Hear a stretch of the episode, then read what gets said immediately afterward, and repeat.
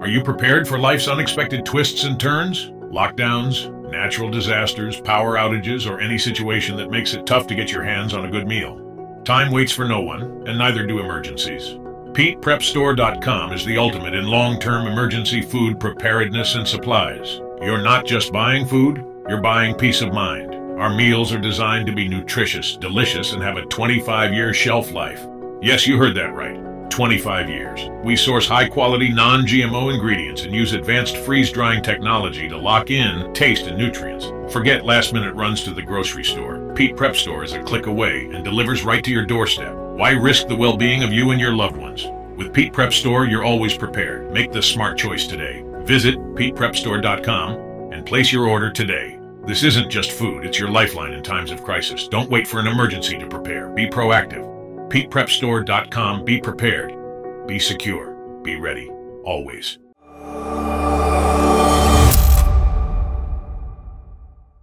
Previously on the Pete Santilli Show. Uh, my name is Matt Baker. I'm a human being on planet Earth, and I'm here to save humanity, Pete. And I thought we were making some headway, but apparently, uh, you know, everybody has lost their mind again and fallen into the next black hole of mind control. So it's like after the three years of COVID and after fake elections and fake Donald Trump and fake Russia collusion and all of these narratives that we've been slaying left and right, we're like, finally, we're waking the people up and they're starting to realize what fake news is. And now we can kind of like sit back and we can do our award shows and stuff. And then the next time they bring out a narrative, people fall for it, hook, line, and sinker again. Well, the media does this all the time. Even when they get things wrong, you know what they say? You can't unring a bell. And they're the bell ringers. Once you're in a traumatized state, and you mentioned mind control, there's two ways to control a person's subconscious mind. That's through sexual based mind control and trauma based. It's horrifying to sit there and think that babies' heads are being ripped off, people are being shot. You're in a traumatized state. So your cranium is then opened up, and whatever it is that they put into it, it sticks and it's branded in there. And next thing you know, you can't even ask questions because they're so so deeply programmed with neuro linguistic programming. It's it's like branding your subconscious mind. You can't virtually unravel if people are un, you know they're unaware of what's happening to them. Thank God a lot of us are awake to it. You need to recognize what's happening to us when you're in a traumatized state. They can pretty much say anything they want to say, and it sticks. I was actually, believe it or not, among all of the quote unquote patriots that were rounded up, mm-hmm. I was the only one that exercised my Fifth Amendment right. True, that is and a I fact. told the FBI to F off. You did. Yeah. And the rest did. of them had hours He's of like, audio I'm not recordings. talking to you. Oh, they, I- Yeah. they didn't say anything bad, but I mean, I was listening to their audio recordings talk about the Constitution, and, you know, so on Mm-hmm. Yeah. and so forth. I was the only Remember one that one of didn't those talk. guys that pushed that narrative so hard, he took off and fled to Mexico and, and says that Mexico's so much better to live in than America now. Is he? Good Morning America is brought to you by Pfizer. CBS Health Watch sponsored by Pfizer. Anderson Cooper 360. Brought to you by Pfizer. ABC News Nightline. Brought to you by Pfizer. Making a difference. Brought to you by Pfizer. CNN Tonight. Brought to you by Pfizer. Early Start. Brought to you by Pfizer. Friday night on Erin Burnett Out Front. Brought to you by Pfizer. This week with George Stephanopoulos is brought to you by Pfizer. Today's countdown to the royal wedding is brought to you by Pfizer. And now a CBS Sports Update brought to you by Pfizer. Meet the Press Data Download. Brought to you by Pfizer. This portion of CBS This Morning sponsored by Pfizer. on how to find the hidden sugars in the American family diet. Sponsored by Pfizer. Bill Gates' advice on how to combat mistrust in science at 60minutesovertime.com. Sponsored by Pfizer. You really need to get vaccinated. You know, COVID vaccines are now available for children five years and older. And the more people who get them, the better we're going to be able to help stop the spread of COVID.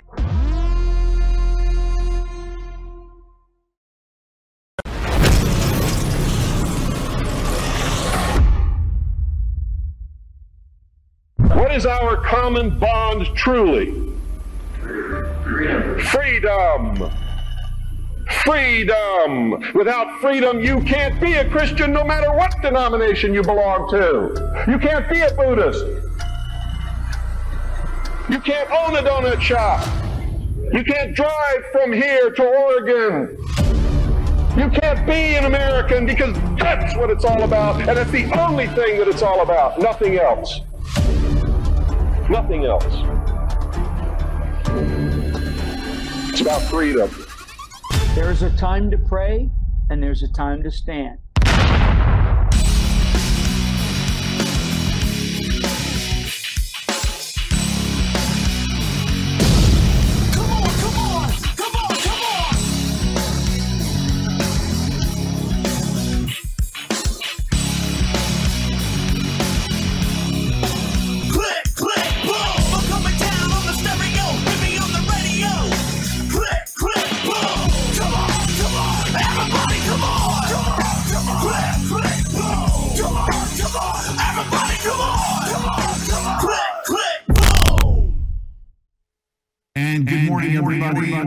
Morning, everyone. Sorry about that. That was my fault. Just coming right into this. Uh, I have uh, one update uh, here that is important to me. We've been covering it all week. We've been providing you with updates from uh, Pastor Dave all week long, as many as possible. Our prayers are with him and his touring group and all Americans and all, I mean, just everybody for that matter, um, that has been impacted. Uh, I'm joined uh, and honored to be joined by Pastor Dave Robbins. Um, an introduction has been going on all week, and uh, Yeah. Pastor Dave, um, I, sir, it's it's uh, it's beautiful to to see you, to hear your voice, and know you're safe. Our prayers have been with you. Uh, I I will say I have to admit, sir. Welcome, by the way. Good morning uh, to you. Uh, what what time is it there in Israel? It's three o'clock in the afternoon here. Oh, three o'clock in the afternoon. yes, sir. Uh, pardon me for not knowing that. That's okay. We've been. Uh, That's okay. Yeah, that's okay, sir. I, you know, I, I have to admit, I have to make some admissions here. Um, you know, early on, uh, when I saw that you were you were going to stay, and you heard about the Rockets, and and I was applauding uh, your courage, uh, and then very quickly I kind of backed away from that, and I said, "Oh, come home, come home. Let's get him out of there." Um, almost immediately, with, within hours, I saw how this thing was escalating to where you know where we know we're at right now. This is very Yeah. serious, sir. So, as Yes. much as possible, I want you to talk right past me and talk to our listening audience. These are biblical times, no Yes, doubt about absolutely. it. No doubt about it. So you're there. I watched yesterday.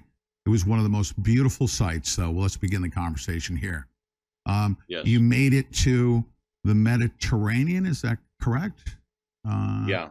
you made it to the Mediterranean for baptism. I want to make sure I get my geography Yes. correct. we Yes. did that. So beautiful. Um, so I will tell you, Pete, just to speak to your statement, a lot when this thing kicked off last Saturday, a lot of tour the Israel was full of tour groups, Hmm. but a lot of them headed straight out to the to the airport trying to get a group of 40, 50, 60, 100 people on airplanes. And they were put they were splitting their groups up and just putting them on you know two here five on this airplane three over here.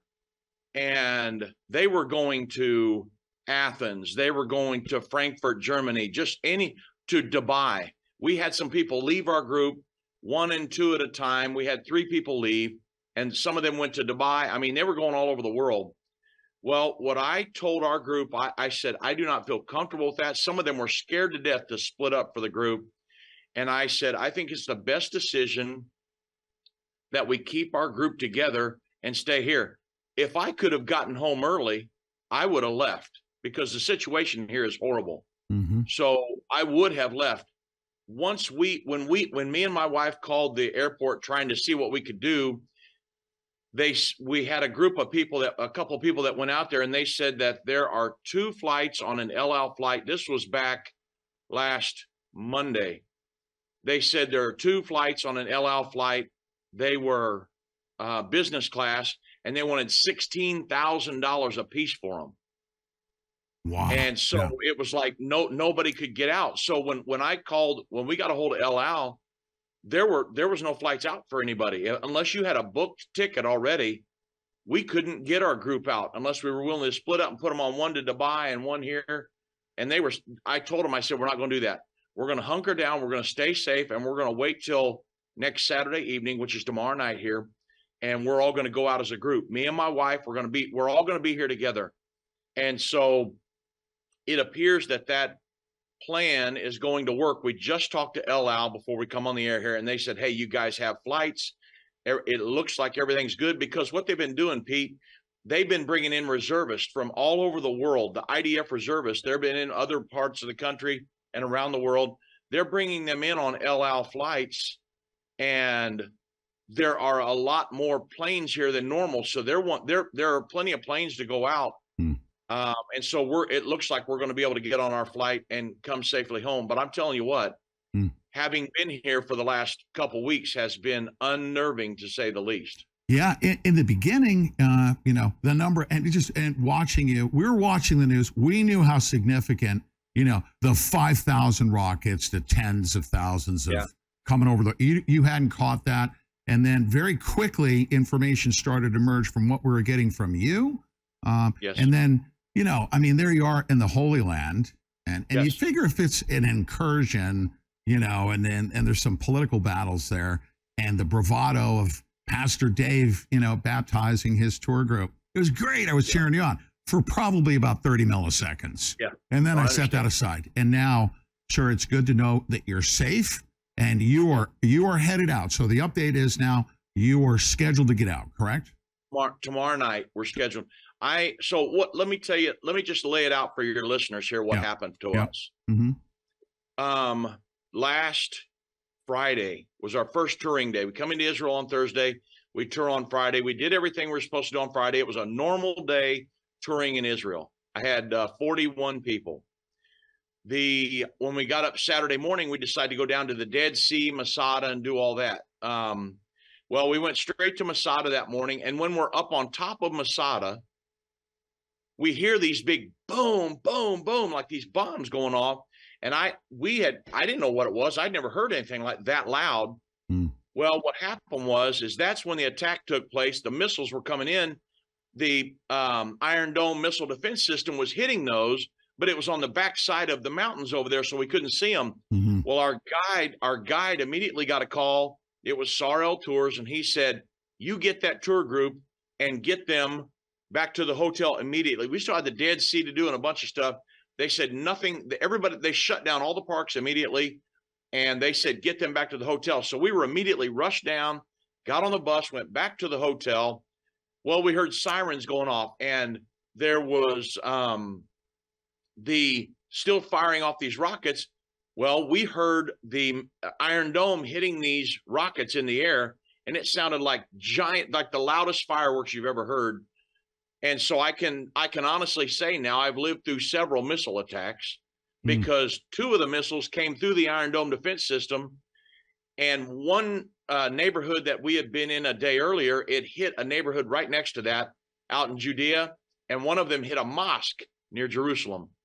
So it it's been unnerving to say the least because I don't know we have, I don't know how many sirens I've heard. We had to go down and get in the elevator or in the uh, stairwell at the hotel there in Jerusalem. So we talked to the owner of Sarel Tours, and he said, "Look, you know, you we were supposed to leave Jerusalem in, in the next day. This was uh, Wednesday, and go up to Tiberias, which is where the Sea of Galilee is." And he said, "Look, I think it's going to get bad because what's happening, Pete? There's a ring of fire. Iran has terrorist proxies all around Israel. They started in the south in Gaza." But there have also been anti-tank missiles that have been shot off up in Lebanon, mm-hmm. and mortars that have been shot over into Syria from Syria into Israel.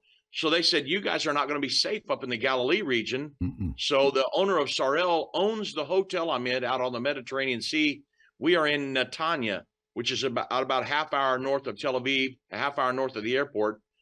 He put us up in this hotel. I've never been in this hotel before.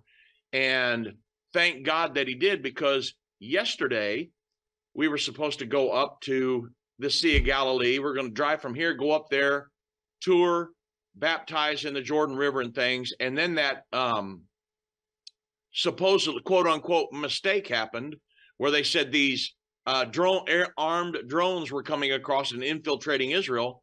So they completely shut down all of northern Israel and the Galilee region. Mm-hmm. And so we weren't able to go up there. So I told our group, I said, look, I'm here to help you guys prepare for the second coming of Jesus Christ. I shared the gospel plan. Uh, many of them wanted to be baptized. So I took them right out in the Mediterranean Sea and baptized all of them. And, um, but I, I can, so tomorrow night we're supposed to head home. But I wanted to tell you guys this, Pete. I can't give the guy's name. I'm in, I'm in contact with a lot of people in Israel. Two guys are ex Navy SEALs for the IDF. They're one of the guys is my friends. Three of his sons is down there in Gaza as we speak. This is only beginning. They they have they have um, formed the emergency government, right? And with Gantz and Netanyahu, and they're getting ready to go into. At this point, they've been shelling Gaza. Mm-hmm. Well, now they're getting ready to go in boots on the ground, and when that happens, this thing is only going to escalate. It's not going away. So this is really it's So- horrific, but it's the beginning of the Israeli offensive. That's what we're getting ready to see latter part of the weekend, first part of next week. That's right. So I don't want to be overly sensational. As a matter of fact, when I said that millisecond, when I saw, and we're getting live, uh, live real time reports on on like Google Maps, I could see it, Sure. and I was Yeah. looking from the north, the south, the east, and the west, and I said, "Uh oh." Then we're hearing about Jordanians. Now, a couple things happened, so I don't want to be overly sensational here. What I saw was when when they started their air campaign, they were just prepping the battlefield for them to go in, and and so so is that an accurate analysis? Before I've even spoken here, I Are just you heard you talking say about Israel or Israel, uh, the- Israel bombing, you know, retaliating, of course, going in and, and airstrikes on Gaza. I said this is only the beginning. They're they're warming up It's the only the battlefield, and they're getting ready to send probably what hundred thousand plus troops in there. This is the very beginning, correct? Yeah, it's absolutely true. We're not sensationalizing this at all. Mhm. I, I don't like to sensationalize things, but I'm I'm we're not building this up really to what it is, Pete. These guys are so uh, just a for instance, Israel has a very humanitarian heart. And what they normally would do when they were going to go into Gaza on some of these when they would ship uh, in the past when they have fired rockets off, they would go in and they're going to bomb, let's say, a, a, a Hamas headquarters or where the a, a weapons or an ammo stash. They have boots on the ground there that are in Gaza all the time. Nobody knows who they are, and they know where these places are. So what they do is Israel in the past has sent in a deal called a knock on the roof. They'll send a missile in and they'll hit the roof and it'll blow up on the roof. And that's letting everybody in the building know in three to five minutes, we're going to blow this building. We're going to blow the building up. Right. Well, they, my the my friend here, who was an ex Navy SEAL for the IDF, he told me he said I've been following all this. I'm still getting in contact with the military. He said in this raid that's getting ready to happen, the knock on the roof's out of the window. Yeah. They're just going to annihilate the buildings. And Israel has the believe me, Israel has the firepower to do that. So they're telling Gaza the uh, Gazans get out of here immediately because we are going to annihilate this place. Netanyahu is saying that he's going to change the face of the Middle East forever. Gaza will never be the same after this. Mm-mm. And if Hezbollah in the north decide, which is another Iranian terrorist proxy, if Hezbollah decides to keep doing what they're doing, the IDF's going to go in there and wipe them out too. So, you know, it's I'm not sensationalizing. I've got people here that I've trusted and I've known for years and years, and they're telling me pretty much when they get a phone call or get a text message, they're showing me the messages from guys in the military that are saying, "Look at what we're getting ready to do." Hmm. So this is only the beginning of this thing, Pete. This is not going to go away tomorrow. Yes, sir. Now, I'm going to give you. Uh, we, we've been tracking this thing. Obviously, uh, I was putting, by the way, uh, the timeline, the graph, the sixth trumpet, trumpet war, World War Three, the signing of the peace agreement, so on and so on. And we have been, you know, as much as I've been uh, learning uh, about the end time, right? Yeah. Um, we we take a look at that. Whether or not it will come now, that's uh, that's secondary to the events that are taking place right now. Let me share some things with you. Remember Mahmoud Ahmadinejad? Remember him when, Oh, he, yeah. he was in power? yeah. He and uh, Khomeini said that they had met with the Mahdi. Okay. Now, uh, this isn't just conspiracy theory stuff. This is literal policy from Iran is dictated based on what they know of the Mahdi's emergence. Okay. Uh, one interesting bit of information. You know, this six billion dollar deal and this sanction they put. Did you know that that that um, and this it hasn't been spoken of uh, anywhere in the world uh, that Joe Biden signed an executive order right at the end of September, and there was a strong emphasis on strangulating Mahmoud Ahmadinejad. Isn't that interesting? That he says when he returns uh, to prominence, he will come with the Mahdi. Number one. Number two, this six billion dollar deal in the executive order was very focused on Mahmoud Ahmadinejad. So I bring this up because Iran is a big player. China is a big player. I believe that that China they don't have they don't have the experience to wage war in this fashion. Israel, Iran, they're war fighters. The U.S. they're all war fighters. China's behind this. You have Iran and their policy surrounding you know their coming of the the Mahdi, the Antichrist, as far as I'm concerned. Um, But there is a huge potential right now, especially with Israel going into Gaza and Turkey now saying that they're going to stop. Turkey is a major, major player. When Turkey says that they stand with um, uh, with the Palestinians and on that side of the equation, that changes the entire game, doesn't it? Yes, it does. The when you so the head of the snake here, really, Pete, is Iran. Mm-hmm. Now, China is an ally of Iran. Russia is an ally ally of Iran, just like the United States is an ally of Israel. So, if you look at the situation that's going on here, Iran is the number one state sponsor of terrorism on the planet. And you mentioned the six billion dollars that Joe Biden is, you know, in negotiations with and given to Iran and all this stuff. The six billion dollars is only a fraction of the amount of money that's on the table here, Pete That's right.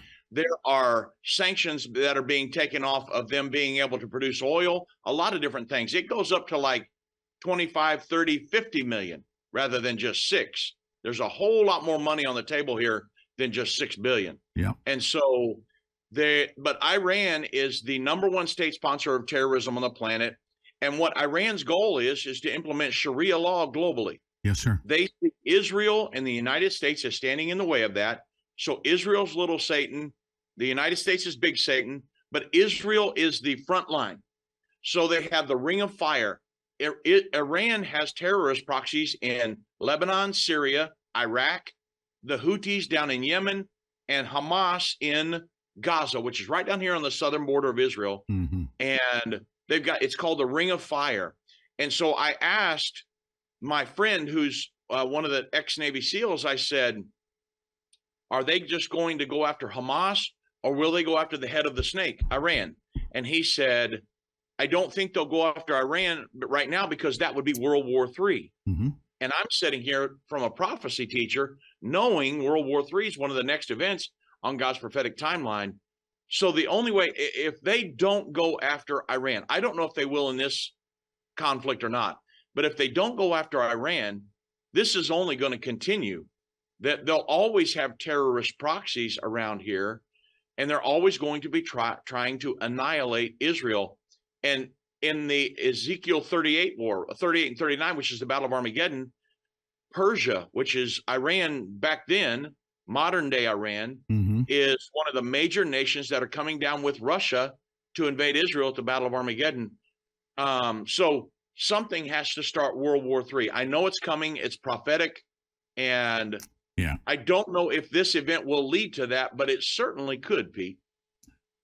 Deb uh, kept me grounded. And I'm not just saying this, and I'm not, and I've said it over and over again. I said, ladies and gentlemen, I'm not just selling books. I'm I'm literally real time saying, here's my go-to guide right now. I've literally haven't. It hasn't left my side. We have to learn uh, what what is what is to come because it will come. It's in the book of Revelation.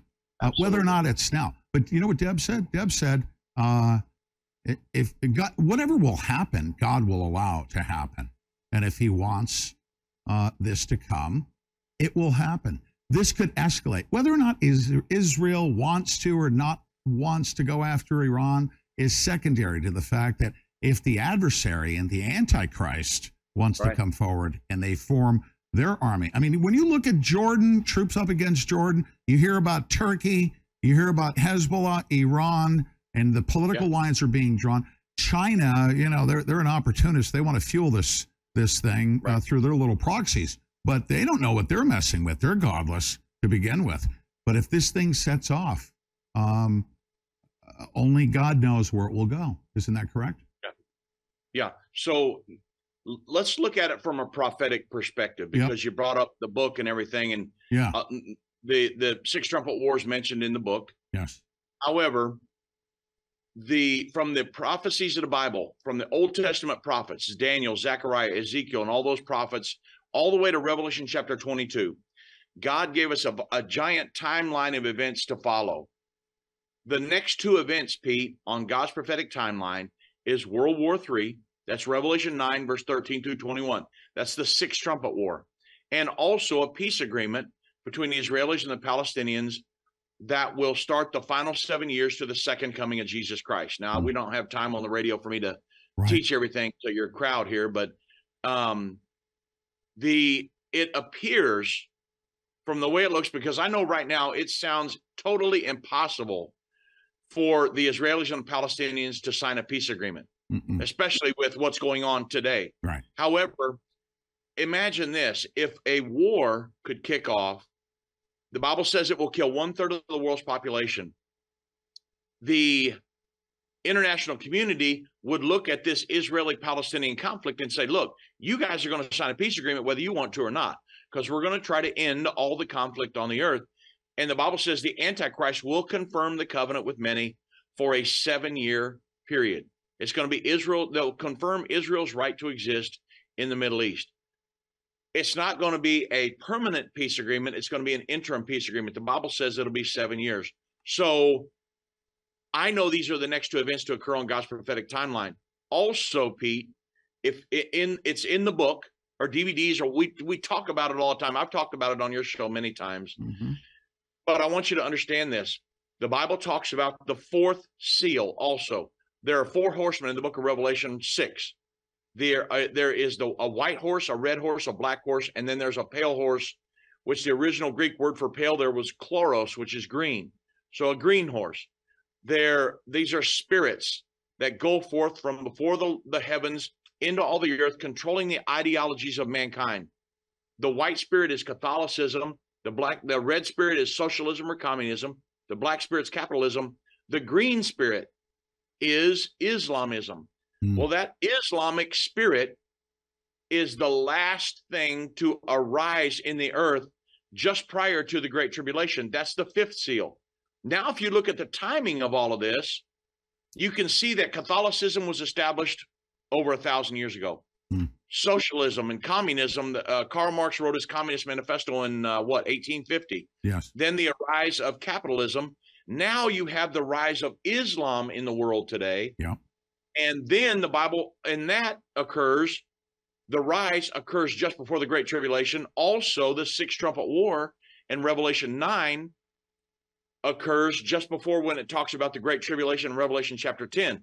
Hmm. So I'm looking at this today and I'm thinking, oh my goodness, we're getting ready to enter this World War III situation. I don't know if this current conflict will be will be the spark that sets it off, but it certainly could be, and we've really got to keep that in mind because Pete, this has changed. Me being over here, Israel has declared a state of war. I'm here. I've seen how the country goes in complete lockdown. They've even closed the pool in this hotel here. One of hmm. our guys went out today to rent a cab. He was going to take his chances, go out and rent a cab to drive up to the Sea of Galilee, about two hours away. He wanted to see it while he was here. It's his only time he's ever been able to come. And the security guard, they've got uh, IDF forces in all these hotels. The security guard went out to him. He said, "Where are you going?" He said, "Well, I've, I've rented this cab. I'm going to go up to the Sea of Galilee, and he said, "If you get in that cab, I'll arrest you." He Huh. said, "Do you under?" He said, "Do you understand? We are in a state of war. We're not Mhm. playing around here." Yeah. He said, "The best thing you can do is get back in that hotel and stay here till you catch your flight out of here." Hmm. Now that's a state of war. This is what we're living in right. I'm stuck in a hotel right now. You oh, And so you cannot leave right now. No, well, so I can't go. I can't get a cab and go up into the the restricted areas. So I can get a cab and go down the street if I wanted to. Mhm. But when he told the guy, "I'm going up to Galilee," the guy said, "Nope, I'll arrest you if you try to go up there because it's a that's a danger zone. We can't go up there." Um, I was, in other words, I was able to get in our bus and go down here and baptize some people about probably a half mile down the sea. but I'm telling you, I'm laughing. are- You're such a warrior. I mean, it's so beautiful that no, there. yeah, there Yeah. are two Apache attack helicopters that are going up and down the Mediterranean seaboard. I mean, every probably 30 minutes, they're flying, to, and they've got the long guns. I mean, they're ready to go to battle. Yeah. Because when, when the Hamas came through the gate down there, they came through air, land, and sea. They were on gyrocopters. They drove jeeps, motorcycles through. They got in uh, tons of rubber boats and came out in the Mediterranean, come in that way. Mhm. So, I mean, it was a full on attack, and what they have done, you guys know, has just been horrific. I mean, this is like Islam plus. This Mhm. is um, uh, Isaac Herzog, the president of Israel, said that uh, Saturday was the most Jews killed in one day since the Holocaust. Wow. And I mean, that's how bad it is here in Israel. And I mean, I've never been in a country, I was born and raised in the United States. I've never been in a country when they go into lockdown like this. But when you hear them sirens go off, you never know. You c- and you see them iron domes go up and start hitting them missiles. You never know when one of them, two of them came through on us in Jerusalem. And you never know where they're going to hit because they're not guided by anything. They just fire them off. But it's very real. And I'm telling you, from all we're hearing here, it's only the beginning. So it's Okay, horrific. so uh, are you uh, are you talking to the locals and and and this is uh, only you can tell us because they know they're they they they live through this they they live in the Holy Land they know uh, the risks that are associated with that. Thankfully, you know they're you know um, everybody's there. Um, right. But is it is this different? Are you getting a sense from people that this is much different than let's say the last you know war with Hama- Hamas, right? Because I've always seen Israel very measured. You know, if you bomb us, we're going to go bomb you, and uh, they're No, not saying that. They're saying leave or die. This is, this is the worst terrorist invasion I think that Israel has experienced. Now, I think they've been certainly the war for independence and different things, um, and the '67 war. They were invaded by nations, but I'm talking about a terrorist proxy invasion. To my knowledge, I think this is maybe the worst one that they've ever experienced Mhm. and the streets are normally cram packed with people and when we drove over here from Jerusalem just a few days ago we got over here in like 45 minutes i mean it was like the the streets weren't empty but it was nothing like i mean i've been on i don't know how many of these tours probably 15 or 20 and it and it's it's always cram packed full of people everywhere. And basically the last week week and a half the streets have been probably um i mean we were driving through, through jerusalem almost with very few cars in the streets. I mean they were telling people to stay home don't go to work. I mean they went into complete lockdown. Now there is some traffic here but it's nothing like it normally is uh and it's and everybody knows and what has happened they have they have um brought back three 350 to 400,000 reservists. That's what I'm saying. Reservists are coming back from all over the world because this they know that this fight is going to be a long, arduous campaign, and that they it's not going to be over in a couple days. No. So they're bringing back everybody because that's what I was talking about the Ring of Fire, Pete. They've got to have reservists in Gaza. They've got to have them up on the Lebanese border and on the Syrian border now. Oh yeah. Mhm. Plus, plus they're protecting. Uh, There, we have them all in our hotel in Jerusalem. We've got them in our hotel here. Right. So these reservists are going all over the country. Right. Israel, the army's really spread out, and that's, uh, I think that's what the terrorists want, but that's what they have to do. Yes. So it's uh, it's quite quite the horrible situation here. You can't just uh, uh, muster up uh, three, four hundred thousand troops, go on an offensive, and not have a good defense. You have to have right, and that's spreading out. So there, I'm already seeing them starting to penetrate north, south, east, west, right? Yeah. With their with their incursions. I think they're, those are probing things. Uh, I, I, want, I want to mention a couple of things. This is very, very significant. By the way, I'll tell you uh, maybe offline or I'll get word back to you. I was told by, I received direct communications from a high level general who knows, period. And he knows. This Turkey thing is a major, major, major wild card. Major. Okay. So that is a significant event. Here's another thing. Um, the intelligence services, both US and Israeli, they're two of the top of the top. As a matter of fact, all intelligence services around the world, you know, use the technology and everything. Both of them. We're not going to say that they failed or it was intentional. You know, if God's hands on this, nobody's going to know anything. Yeah, really, let's go back to let's stay God centered on this. Um, that's another significant event for Israeli intelligence not to know because they know if a cockroach comes up to a fence, Yeah. there were bulldozers up at a fence. You move bulldozers like that and do what they did and launch an attack. Something happened there. Is that not significant? It's it's very significant for the intelligence community, and I think there will come a time. I've read articles since I've been here that there will come a time when heads will roll. However, now we're in a state of war, and it's all excuse me, it's That's all okay. hands on deck at this point.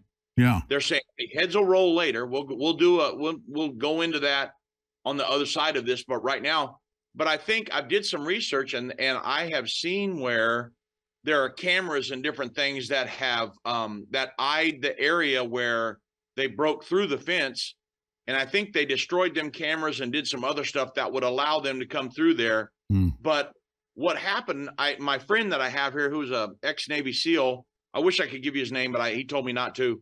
But the thing is, is that he said that um, Israel was so preoccupied with this judicial overhaul and with the pr- with the protest and all this governmental bickering and Yeah. fighting and going back and forth. He said they we were we were caught asleep. We weren't doing what we knew to do, and that's protect our borders because Israel's under a constant threat. Let's just face it. Mhm. The world hates Israel Yes. unless you're just a Christian or a Jew. And I mean, they the the international community hates Israel. They're very anti-Semitic. They're surrounded by Arabs. I mean, hundreds of thousands of hundreds of millions of Arabs, and so they took their eyes off the ball, Pete, and that's it. And and it cost them. It cost them dearly. Um, and I think they know that. So there's going to be investigations and different things that come. But uh, I and I just read an article maybe an hour before I came on here that said we know that we made a mistake and that we we were caught sleeping a little bit and uh, we paid for it. So now I, Yeah. they're going to set the apple cart up on top and they're going after Hamas with all they've got. And Mhm. um, you know, it's going to be a horrific thing over the next week or two. Right. And I, I'm mentioning these things because, you know, of course, staying God standard, centered, um, you know, where there is this on the timeline? How could it escalate? Um, the occurrences. Now, first of all, for what happened on the other side, for them to succeed in the fashion that they did, uh, is a major event.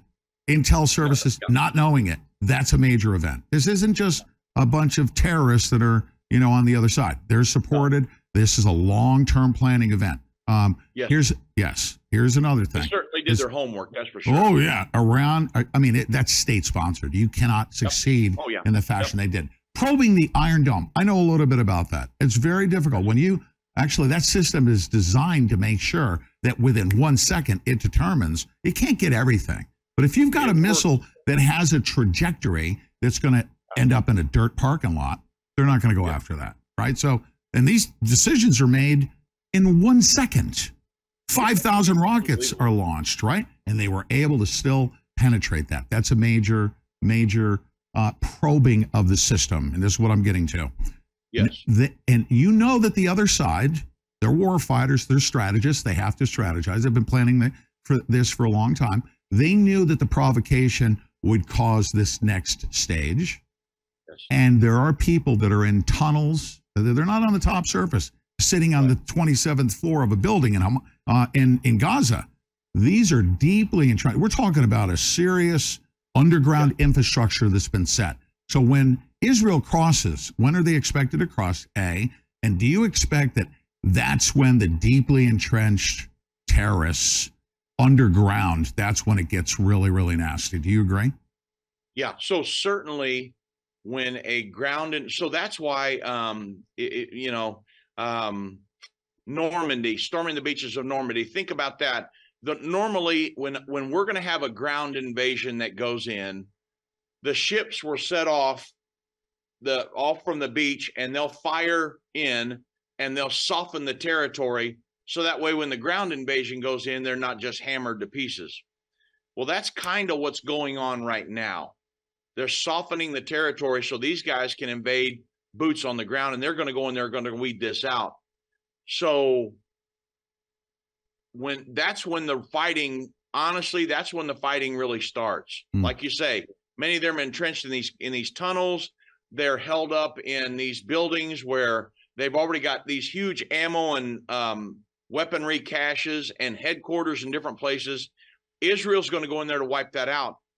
But I I don't think it's just going to be boots on the ground. I think that they're telling the Gazans, you get out right now because I've just read articles before I came on here. They're telling the Gazans, get out because we're fixing to come in there and basically level the place.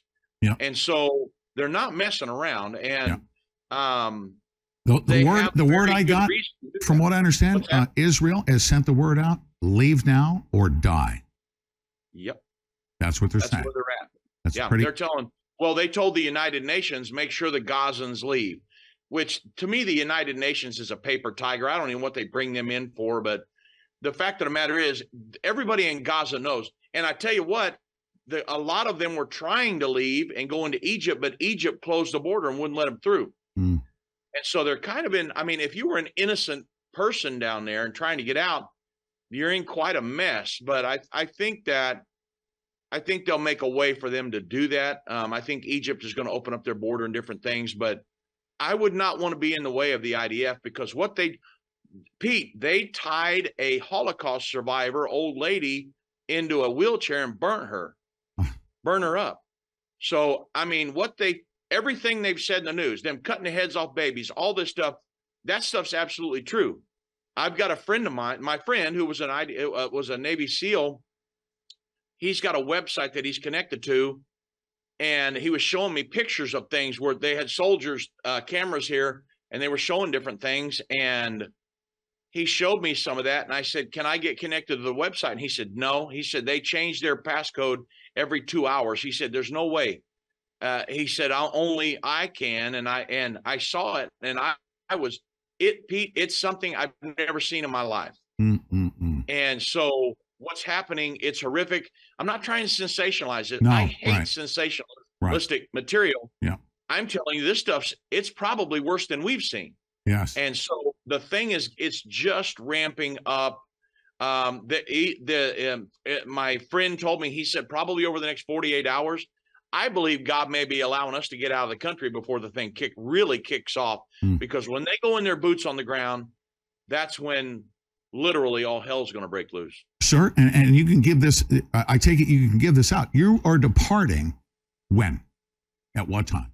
So I'm departing uh, right now. It's Friday at five. At, now it's almost quarter to four in the afternoon. I leave at twelve ten in the morning on Sunday. So basically Saturday night, Sunday morning. Tomorrow night I'm leaving, and then my friend told me he said it's going to be 48 hours probably before they really take off and go in there. I hope to be somewhere long across the Atlantic before that happens because Oh, yeah. I don't want to be here when that happens. No, That's going to be no. because there's a possibility when they head in the north, in the south, that's when the north will kick off. I mean, they've got they're having to prepare for every contingency, and um, man, I it's just really a mess. I I see how locked down Israel is. They're not taking. I mean, they're taking all the precautions to where they've shut down the entire Galilee. We weren't we weren't even like I told you that the one guy tried to go up there and they they said we'll arrest you if you try to even go up in the Galilee. Um, so it's Yeah. it's lockdown. It's lockdown right now. Yes, sir. Okay. Uh, in the remaining moments that I have, and thank you for staying with me. This uh, we, we're going to have to kind of condense some things here. A lot to talk about. So, um, pardon me if I ask you a question that requires a multi-hour answer because we're we're going to be studying this thing from now until you know we enter the pearly gates. Obviously. Yeah. I, I've been maintaining this focus as to siding with any entity because they're they're doing this worldwide. They're sending out pictures, war propaganda, nothing like you saw like out of Ukraine. Didn't- we didn't see this. I mean, they're literally like in your face. Babies' heads are being chopped off. Yeah, I just heard about um, the uh, the Holocaust survivor being burned in the in the wheelchair. That's, I mean, this stuff is out there. They're exploiting that opportunity as well to provoke what they want to come. Um, but I've been saying to myself, I side with two things. I side with Jesus and I side with humanity. There is no like listening to a political entity saying that that that horrifying the way they're treating human beings. There is a, no thousand or multi thousands of years of oppression that could justify treating another human being that way. No, no way. Period. There, No. you did. We as humans should denounce that. Period. Yeah. That's not war, sir. That's barbarianism, is it not? That's not war. Yeah, no, this is this goes even past, I think. I know this is going to sound like a crazy statement, but I think it goes past terrorism, Pete. I think it goes into, like you said, barbarism. It goes into animalistic. In my opinion, I think it's satanic. Yes, I don't think that a human finite mind, a normal human finite mind, can go where these people have went. I think you have to have a spirit on you that will allow you to go beyond Yeah. do this to an innocent people to put two babies in a bed put their mom and dad on top of them and burn them all alive Mm. you cannot you you can't have a normal working finite mind and do something like that you got to have a satanic spirit upon you Yeah. and i think that's what this is we're fighting a spiritual battle pete Oh yeah. and so but um, you know obviously israel is left to to fend for themselves and they're going to go in and fight the physical part of it I I didn't bait you, but I knew what the answer was going to be, and you you nailed it. You did right away. Be- and let me read something to you, and everyone needs to understand this because I think that these Luciferians, these Satanists, have been working for a long time, and they even I say that they they've been studying the Book of Revelation and are reverse engineering things. Albert Pike, you know who he is? Mm-hmm. Freemason. He wrote a letter uh, to uh, Giuseppe Mazzini uh, in 1815. The third world, he laid out the First World War, the Second World War. This is the other side, by the way. These are the Satanists. Wrote out So what would come with the. First World War. What's that? i didn't know this guy i didn't know this particular guy Okay, I'm going to read. else. You read his words, and by the way, I pulled it from the archives. You can barely find it, but this comes from the Freemason archives. Albert Pike, um, the First World War, the Second World War, and he wrote that the Third World War is to be played out by stirring up hatred of the Muslim world for the purpose of playing the Islamic world and the political Zionists off against one another. By the way, this is 1815. Israel and Zionism didn't even exist at the time, right? Whilst the, uh, this is going on, the remaining nations would be forced to fight themselves into a state of mental, physical, spiritual, and economic exhaustion. And this is what he goes on to say. Everywhere, the people will be forced to defend themselves against the world minority of the world revolutionaries and exterminate those destroyers of civilization and the multitudes disillusioned with Christianity, whose spirits will be from that moment without direction and leadership and anxious for an ideal, but without knowledge where to send its adoration, will receive the true light through the universal manifestation of the pure doctrine of Lucifer, brought finally out into public view. Sir, these are their words, okay? And I basically, at that moment when I read this, I went into a bunker mentality. My Lord is coming, and there's nothing in, that can deter me from that moment when it comes, whether I'm here on planet Earth or not. He is coming, and there's nothing that could exhaust me and cause me to take a knee to Lucifer. I want you to speak to that. Well, so I know that from the prophecies that when the world government world government is established in Revelation chapter 13 verse 1 through 2, the federalization of nations, the Bible says the dragon or Satan gives it its seat, its power and its great authority. The principal driver behind the world government in the earth today is Satan himself.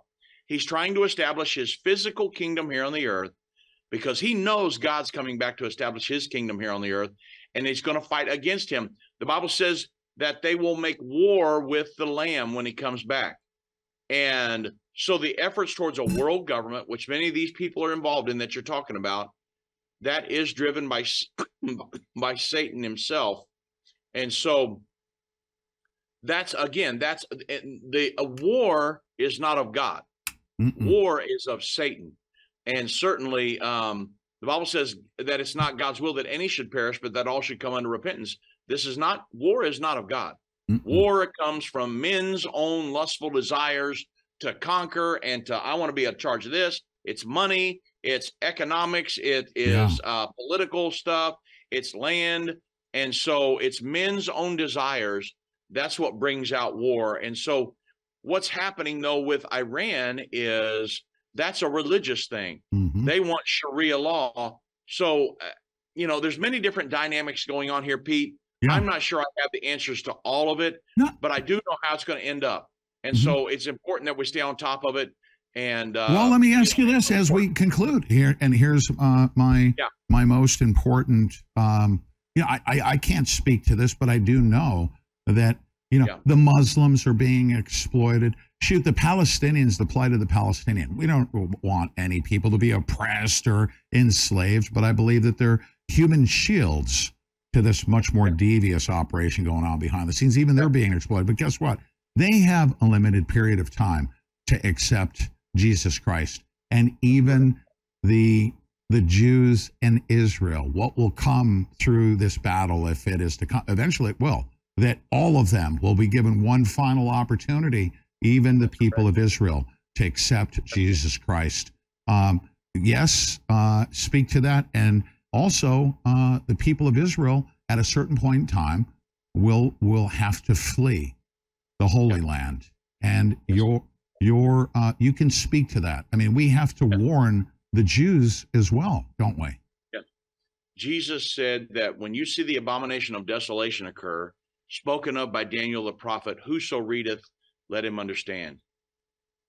So the, there is a time frame in the end, the final seven years, and a peace agreement with Israel and the Palestinians starts that. Halfway through that, there's the abomination of desolation, when the Antichrist will stand in a rebuilt Jewish temple proclaiming to be God. Jesus said, when you see that event occur, let them which be in Judea flee. Mm-mm. So Judea is the modern day West Bank. Right. So End Time Ministries is going to help warn those individuals. And we're also going to try to reach Palestinians. You say, well, the Palestinians, they're all satanic. No, they're not. I have friends. I was just at his shop the other day. I have a friend who is a Palestinian who is a converted Christian, folks. Mm. And I was at his shop. He's called the Good Shepherd Store. And my father in law knew him for years. I've known him for years. He's a Christian individual just trying to live as a Palestinian out, and he lives in Bethlehem. I was in Bethlehem the first day that we came here prior to Saturday, it's Friday. And so there are there are Christians and Jews that I know that have been converted and that they are saved today. They've been born again. And so, Pete, I'm trying to reach everybody. Mhm. Not every not every Palestinian is a terrorist. The problem is is that um, there are people that have you know woven their way in through that society and different things that are very bad people. But there's very bad people in America. Yes. And so, um, but not all Americans are bad. So it's it's a you just gotta. We're gonna have. But Satan, do you agree? Satan will use all of these political influencers and, and means to do. Yeah, and, and you look at it, it's not that I'm anti Palestinian, okay? But the Palestinians, of course, are being used as as pawns, as human shields. They should be denouncing what even their own militants are doing. There is no amount of oppression, um, you know, uh, for a Palestinian thousands of years to justify what what their militants did uh, to any other human beings. Sure, here's my um, here's my my final pa- parting word. Well, we've been Yes, sir. praying for you. Please promise us you're going to continue to do updates. Uh, that's the first part. Absolutely. Okay. And um, I'm still in contact with these people here, so yeah, and and and lastly, you know, the, the the main message. I mean, for for all of these political factions, everyone wants to take a side. Now is the time. You're. It, it, it's time to make a decision. And it should be every single day, accept Jesus Christ or not. You're either on Team Jesus or or Team Satan. Period. That's what it's about. So. And that applies to the Jews, that applies to the Muslims, that applies to everybody. There's only one way out of this situation, no matter how traumatic and horrifying it is, right? that's absolutely correct. Um, that's when I told our group while we're here. I mean, we're here under lockdown, and I told them, I said, "Look, I'm going to baptize whoever wants to be baptized while we're here." Because honestly, Pete, I didn't know if we were going to get on a plane or not. Uh, I we when we were over in Jerusalem, I didn't know if we were going to have to stay there or be locked down in a hotel. I mean, it was it was per, it's still really dicey. Thank God I've got a ticket bought to get out of here. Mm-hmm. Some people that didn't have tickets bought, they were booking pl- flights, double and triple booking a flight just so people could uh, show up to the airport and hope they got out of here. I mean, oh no, you. Uh, well, let me let me say this, okay? I'm not bra- for bragging rights. When I said I'm speaking to a general, I mean I, I didn't cash that token. You were going to get out of there, and I know you got great contacts. Yeah. You were going to get out of there, okay? Yeah. Um, and, and this this entire thing that's going on with the State Department saying that you got to pay for your way out. That's ridiculous. Are you kidding me? We the people will get Americans out. There's a lot of that, a lot more of them above and beyond your group, ar- aren't there? I think I think there they said there's close to half a million people that are Americans and different people that are trying to get out of the country. We Wow. had somebody we've got a contact through the Pentagon that was trying that is working with the Pentagon that was trying to get us out and they wanted us to pay uh, get a charter plane and everybody on the trip to pay $11,000 a piece. A promissory note. So is it true that they were asking you to pay a pro- promissory note? Is that correct? Uh, to, yes. to pay well, so I don't know if it was the promissory note. This was something di- different. They contacted us like last Monday Hmm. before the promissory note thing, and they said, "Hey, we've got some people that are coming with a charter plane, fly your group out, but it's eleven thousand dollars piece. It was going to be over four hundred thousand dollars for me to get my group out of here." Oh my God. And I said, that is, I said, you guys are trying to, I mean, they're trying to, it's price gouging. They were trying to just make money off of this. Mm. And I said, I'm, I'm, I said, you know what? I think we're in a safe spot. We're going to hunker down here and everybody's got a ticket. We're going to keep the group together and we're going to get out of here uh, when we can. And I do know, I read, I read an article in the Jerusalem Post today that some people went to the airport and tried to get out. There was no t- flights. So they called the U.S. Embassy, and the U.S. Embassy basically told them, You're on your own. That was in the Jeru- either Jerusalem Post, Times of Israel, or something. Hmm. And I thought, my goodness. I mean, I, you know, I've always heard that if in times of trouble like that, you go to the embassy. Hmm. But um, the embassy has proved to be not much help during this. I have to say this as we part. Um, you, you have great contacts, great resources, all that, and know that you have a huge backup. You will be getting out, and you and I, at a certain point in time in the future, are going to go back. Let's do it. I'm, We're going to go back, sir. Uh, Thank you. God bless you. Continue to provide updates to us. Uh, we're so honored that you come on, Pastor Dave. Yes, Thank you very much. All right. God bless you, wow. friend. God bless you too. Ladies and gentlemen, everybody remain prayerful. Everyone remain focused. We're going to take sides. There's one side. Throw your jersey on. Team Jesus or Team Satan. That's it. Stay focused on that. Uh, and all these other factions that are being used energetically by by Satan and uh, you know they, they have a limited period of time um, we side with humanity, and first and foremost, we side with Jesus. And I'm not unapologetic in stating that. And you're not going to be harmed by that suggestion. No one will be. I have Dr. Kirk coming on. It's been long uh, planned, uh, important economic news coming. And do not go away. I have, I say it's always the big show. This one's going to be the biggest show. What I'm going to lay out is who's been supporting the jihadists for many, many years. Uh, and they're from the United States of America. And I'm going to lay that out. Don't go away. This is Austin Steinbart, and you are tuned in to the Pete Santilli Show. The world is about to shift. Banks are going cashless globally with the emergence of central That bank was the digital most currency, intense which will bring with it programmable money and the ability to turn on or off your purchasing power based on your digital social profile. It's like the equivalent of spyware in your bank account. You need to get out of the system with the world's safest and most private assets, silver and gold. Call Kirk Elliott, PhD, 720 605 3900. Be sure to tell him Pete Santilli sent you. I'm excited to announce that you've all made My Pillow 2.0 a huge success. And with your amazing support, we've been able to expand My Pillow's USA manufacturing and jobs.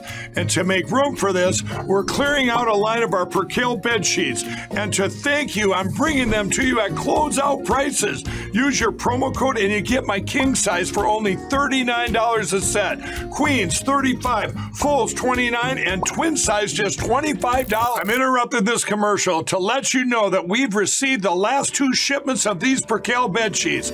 And because of this, I've been able to add more colors, sizes, and even prints. And they're still at closeout prices. So go to mypillow.com or call the number on your screen now. Use your promo code and you'll get my king size only $39 a set, queens $35, full $29, and twin size just $25. Order now. Once they're gone, they're gone for good. Cardio Miracle is the finest and most comprehensive nitric oxide and vitamin D supplement in the world. Made from the highest quality ingredients, Cardio Miracle is driven and backed by science and committed to your health and well being. Get your 60 day, no risk, money back guarantee now at cardiomiracle.com.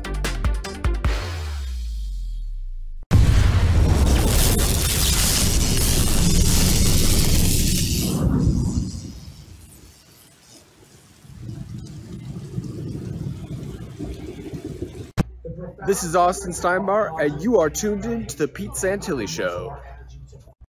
The world is about to shift. Banks are going cashless globally with the emergence of central bank digital currency, which will bring with it programmable money and the ability to turn on or off your purchasing power based on your digital social profile. It's like the equivalent of spyware in your bank account. You need to get out of the system with the world's safest and most private assets, silver and gold. Call Kirk Elliott, PhD, 720 605 3900. Be sure to tell him Pete Santilli sent you. I'm excited to announce that you've all made My Pillow 2.0 a huge success. And with your amazing support, we've been able to expand My Pillow's USA manufacturing and jobs. And to make room for this, we're clearing out a line of our Percale bed sheets. And to thank you, I'm bringing them to you at closeout prices. Use your promo code and you get my king size for only $39 a set. Queens 35, fulls 29, and twin size just $25. I'm interrupting this commercial to let you know that we've received the last two shipments of these Percale bed sheets. And because of this, I've been able to add more colors, sizes, and even prints. And they're still at closeout prices. So go to mypillow.com or call the number on your screen now. Use your promo code and you'll get my king size only $39 a set, queens $35, full $29, and twin size just $25. Order now. Once they're gone, they're gone for good. Cardio Miracle is the finest and most comprehensive nitric oxide and vitamin D supplement in the world. Made from the highest quality ingredients, Cardio Miracle is driven and backed by science and committed to your health and well being. Get your 60 day, no risk, money back guarantee now at cardiomiracle.com.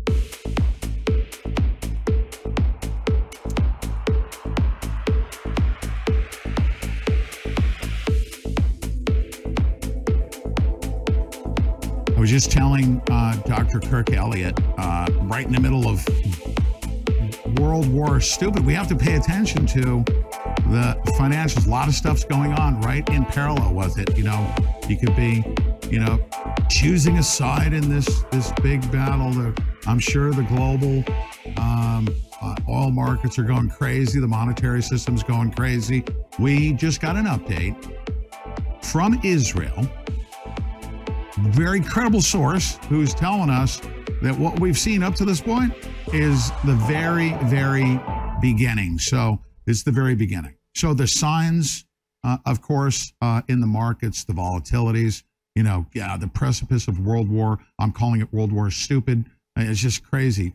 Justification for any of what we're about to see was, you know, uh, outside of my pay grade. But Dr. Kirk is here to help us make sense as this thing starts to unravel daily. And, sir, I haven't spoken to you since World War Stupid kicked off, but I've, are, what has it done to the market so far? And we're only here, we're hearing that it's only the beginning, right?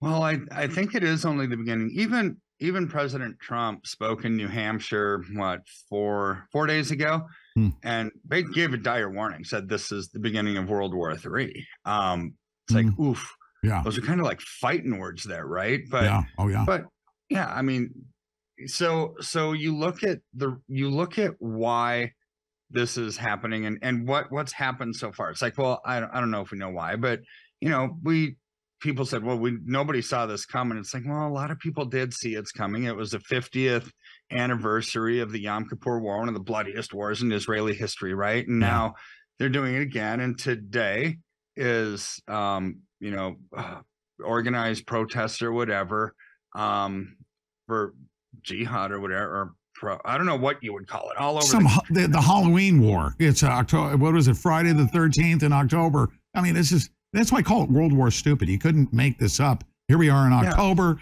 We're going to do the, the the great holiday protest worldwide uh, for the jihad. I'm like, ah, this Yeah. is all nasty. That's going on. So so wars are never good for the economy. I, I don't care what Janet Yellen says, right? Uh-huh, because um, you know she had said that the Russia-Ukraine war was the best thing for the global economy, but it's like no.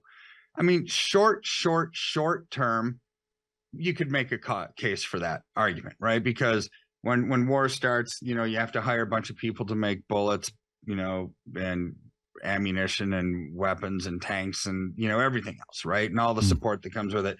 But where does that money come from? Well, it comes from money that they're printing out of thin air. It's not like we have it laying around in this coffer saying, okay, this is this is earmarked for for war stuff, right? No, they just print it and that causes inflation and and everything else. So the medium to long term implications are always devastating to, to the markets of, of war. And a prolonged war is going to be even worse as as people die. I mean, war is not a good thing, right? And then the inflationary pressures that come with it financially, the political fracturing that that comes from it. I mean, we're starting to see that even now. So so when when Hamas started, you know, shooting missiles into Israel earlier earlier earlier in the week or last weekend, whenever it started, I can't even remember the exact date, but but um, you know, so what what happened? Netanyahu starts to fight back, right, and cuts off supplies, food and water, and and life support, right? For the no no Red Cross, no anything going to Gaza Strip.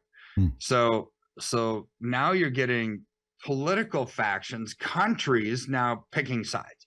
Like Zelensky in Ukraine said this is an act of terrorism. It's like, wait, what? Which side? We the the first missile's going over. No, he was he was talking about Israel. You know, kind of fighting back and defending themselves and cutting off food and water to Gaza. None of this is good, Pete. None of this is none of this is good, and it is going to have ramifications, not just politically, um, but but financially. So so most recent estimate as of yesterday morning is that oil, because where is Israel? It's right smack dab in the Middle East, right? So so oil And Saudi Arabia, Saudi Arabia weighed in too. Yeah. Mhm. I mean, oil's expected to hit a $150 a barrel because of this conflict alone. Hmm. Right. So so where is it now? It's in the mid 90s. And so just just the last couple of days, I just got back, you know, two days ago. I was in California with with the family at a at a gala for a, a nonprofit called Project Rescue that that we support as a company that rescues women and children from from sex trafficking. Amazing ministry nonprofit, right? Is that true? But yeah, I mean, it was it was really cool. But while I was there, Hmm. I had to get gas right, in the rental car. I go to the gas station, six dollars and ninety one cents a gallon. Oh, So so I'm thinking, okay, that's with oil at ninety three something dollars a barrel. Goes to one fifty. That's over a fifty percent increase. Technically, $14? put- Yeah, that should put gas prices at close to ten dollars a gallon jeez. when when most of America is already strapped, already living hand to mouth, already living at the margin, already having to make horrible decisions of well, should we pay our, our rent or utilities this month or should we buy food? I mean, these are these are dilemmas that that a lot of families in America are having to go through. Oh, Well, imagine the price of oil going through the roof, cost of transportation to get to work, to Mm. travel, cost of heating your home. We're getting into the winter months. I mean, it's it's going to have a trickle down effect in a negative way as this war in in Israel and and you know Hamas and the Palestinians is is basically saying, well, we're going to have some disruptions here of of things that we produce being oil, right? So I that I think that's going to be very detrimental. It's also going to play right into the cards for the globalists who want EV vehicles, who want green energy, and saying, "Well, look at the Thank price you. of petroleum; it's Can way I, too high." Can I provoke you? By the way, we're going to shoot for 30 minutes. And, and like I said, uh, if I'm long winded, we'll pu- push it out a little bit further. But I want to, I know your time is valuable and we, we have to reconvene a little bit later too. Um, um, but can you, can I provoke you to pick on Biden and his policies about, first of all, our depleted um, strategic reserves? And secondly, pulling up stakes on all, you know, from ANWR to the Keystone Pipe. This is the wrong th- policy right now. Our Oh. policies are so horrifying right in the middle of World War Stupid. Can you pick on Biden for me? I mean, stupid is the key word that's this common thread that goes through everything in this administration right now. The war being one of them, but but basically increasing our uh, dependence on foreign oil, not decreasing. It's like I thought all this green energy was going to decrease our our need for foreign. oil. Well, over the because of the inflationary pressures that we've seen over the last year. I mean, inflation's skyrocketing what has the Biden administration done? They they basically reduced our strategic oil reserves to almost zero. So they've been using it so we wouldn't have to buy stuff on the open market. And when you do that, you're not buying it when when oil gas prices are going up. Well, you're you're technically kind of artificially understating inflation, right? So they they did that to to kind of help themselves. But but what is the strategic oil reserves for? It's to be kept for times of war. It's like, okay, hello, look where we're at right now. But see, after the BRICS nations met the end of August, um, some some pretty big events happened in that meeting from August 22nd to 24th when Putin said we're going to de-dollarize the world, right, and and get rid of the petrodollar and and get rid of the world's reserve currency. So in in basically with all of these countries dismant decoupling themselves from the petrodollar needed to fund all international settlements of oil, uh, we we don't have that demand. So now we've got to print like there's no tomorrow, which is going to cause inflation. But right after that, OPEC met and said we're cutting production on oil. Hmm. Right. So did they know what was coming?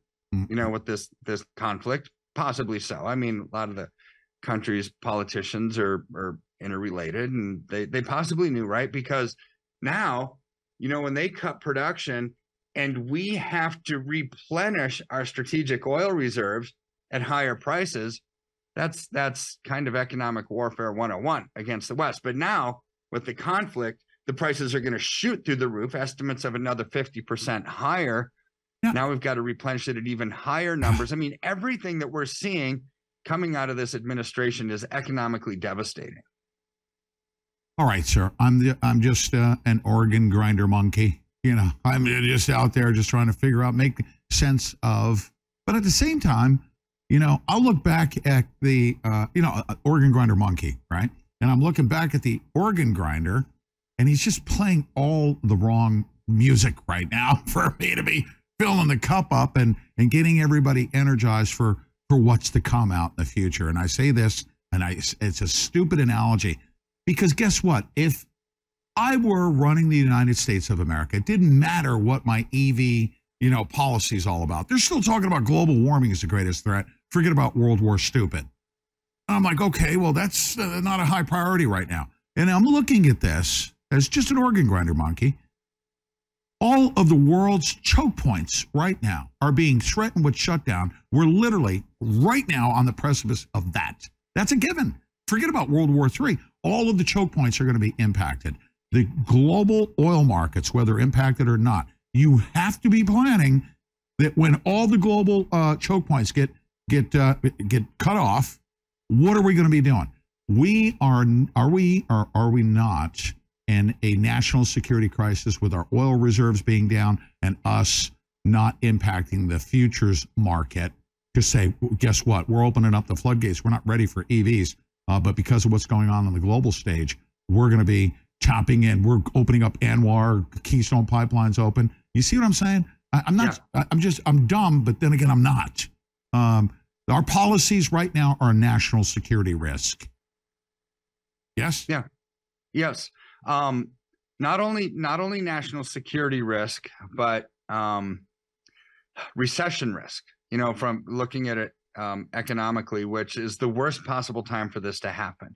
Hmm. When you've got national security issues, we've got currency collapses with our dependency on all these other nations. I, I would actually add into that that's a national security risk when you allow all these other countries that that are uh, not liking America, like China and, and the BRICS nations and others, um, have tons of U.S. treasuries. Like, still, China had well, they got they dumped like a hundred billion last month of U.S. treasuries to put them on the open market to really hurt the U.S. Mm. They still have like probably 900 billion left because they had about a trillion.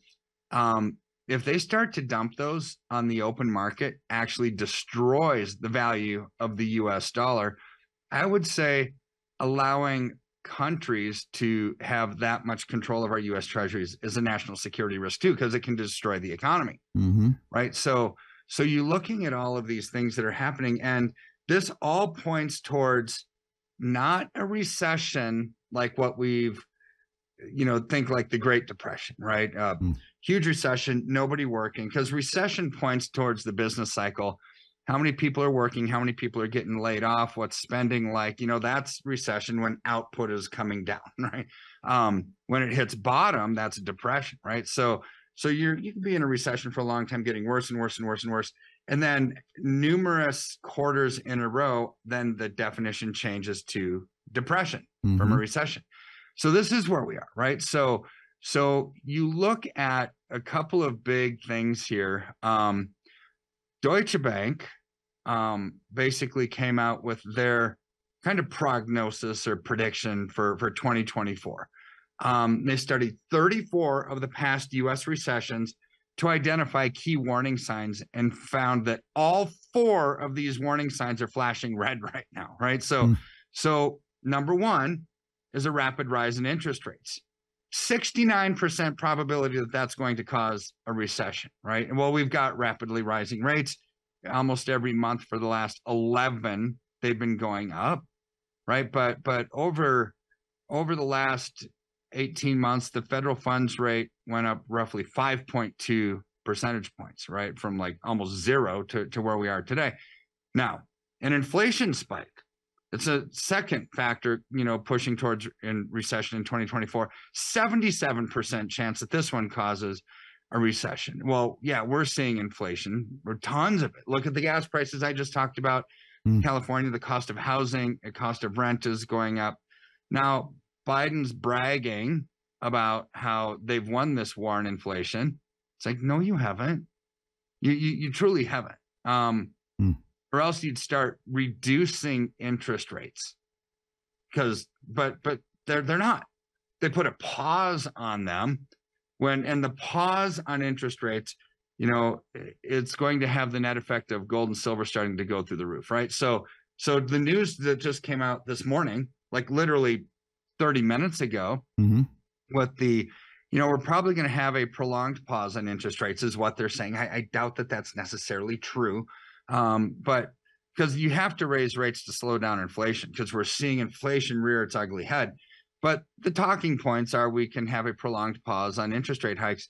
Gold up like 25 bucks. Silver up like 60 cents this morning. Um, so they they need to actually complete their narrative and their statements that they're winning this battle. Well smart markets know that like the bond market's a very smart market. The stock Mhm. market's kind of a dumb market. If i were to personify them um, stock market responds to sound bites. You know jim Cramer shouting from the rooftops right? And it's like okay that impacts the bond market is not. The bond market is insurance companies it's pension funds it's hedge funds. Um, the bond market's very savvy as is the gold and silver market right? So this news that we're seeing with geopolitical conflict and the inflationary pressures that's why bonds are tanking Hmm. and gold and silver are starting to soar really they're starting to soar Now, Okay, can I put it? Oh, uh, uh, just put one one quick Yeah. chart. Quick chart. Ready? So we've Yep. been talking for weeks. As a matter of fact, I've received messaging from multiple people. They're like, "Oh, you know, the dollar's going to survive. It's strong. You know, gold is here. It is. Watch this. Gold is going down. That's the left side of this chart, right? And then we've got a major geopolitical circumstance that caused gold as it was going down, right? To boom, the Israeli con- uh, uh, conflict um, shot it up to over. Now we're looking at nineteen hundred dollars. So here's my question to you: If I had hundred thousand dollars in my, you know, available to go purchase gold yesterday, right? Let's say yesterday or a week ago, and you throw it on the table, and it goes up twenty five dollars, right? Um, as a percentage, I mean, of a hundred thousand dollars, you would have you, you will have made right and hedged against all of this other stuff a considerable amount, correct? well yeah with gold being around two thousand dollars if it goes up 25 bucks you're up like a little over one percent Right. you know maybe one and a quarter percent right, Right. so so yeah and in your example of a hundred thousand yeah you probably made 1200 bucks just Yeah. just like that right? Right. so so these are but i would actually have gone into silver um silver's actually percentage wise doing doing even better with these inflationary Mm. pressures that we're seeing you're Mm. you're seeing that but but the point is the bigger picture point um tangible assets do very well during times of inflation right and then you've got the gold and silver complex that that to me more than even more than an inflationary hedge um, they act as a, a political barometer right? So so let me explain that. When if you look back to like the reagan years from the early 80s and Mhm. and i'm going to say reagan's policies spanned bush and clinton after him. You know it's like a 20 year span. Did Mhm. really you know his his policies economically lasted. Even even clinton who was not part of the same political party said i'm not going to fix something i'm not stupid right if it's if it's not broken Right. reagan's economy was amazing for america i'm going to keep the same policies right Yeah. so they they lasted for like 20 years um gold in 1983 was like 250 bucks an ounce and in 2002 it was like 258 so it went up eight dollars in 20 years. Why? Because everybody in America was fat and happy, right? So the Cold War was over, the Berlin Wall came down. Newt Gingrich had this contract with America, and oddly, Democrats and Republicans were negotiating, talking, and making deals, right? It was like, Yeah. what what is this? I mean, people getting along. Are you joking? It's like would that'd be amazing to have that today. But They also had lowering interest rates and lowering taxes. Paul, Reagan's policies were incredible. That caused stocks, bonds, real estate, mutual funds, everything to go up. And and because politically we were, I would say we were at a time of peace. Mhm. Um, there was really no no demand for gold, and so it went up eight dollars in in twenty years. But the stock market boomed during that time, right? So oh yeah. so now you look at the political barometer today. It's not that, right? It's like it's the opposite. It's it's the barometer that that you know when when a hurricane's coming into town and it really starts to sink. It's like we better get out of dodge and think the eye is coming right towards us, right? So so that is where we are right now. The political, the economic consequences of political action are are bearing its its ugly head and you're starting to see gold and silver really do very well because hmm. of that Right. Awesome. Awesome. Awesome. I say awesome in that we're not um I'm not the great Carnac. You aren't either. Uh we're we're not making pre- predictions. You you take a look at really stupid policy, you know, is going to produce a certain type of result. Um it's kind of easy as blatant as they are putting, you know, uh our national security at risk by pushing a you know a global warming agenda and electric vehicles right in the middle of a tornado you know uh, Yeah. yeah can you imagine joe biden and his administration coming into a town that's been decimated by a category or uh, what is it an f5 tornado talking about well you need electric vehicles. What? We need we need gasoline in the trucks to come get all this garbage and get it out of here. What are you doing?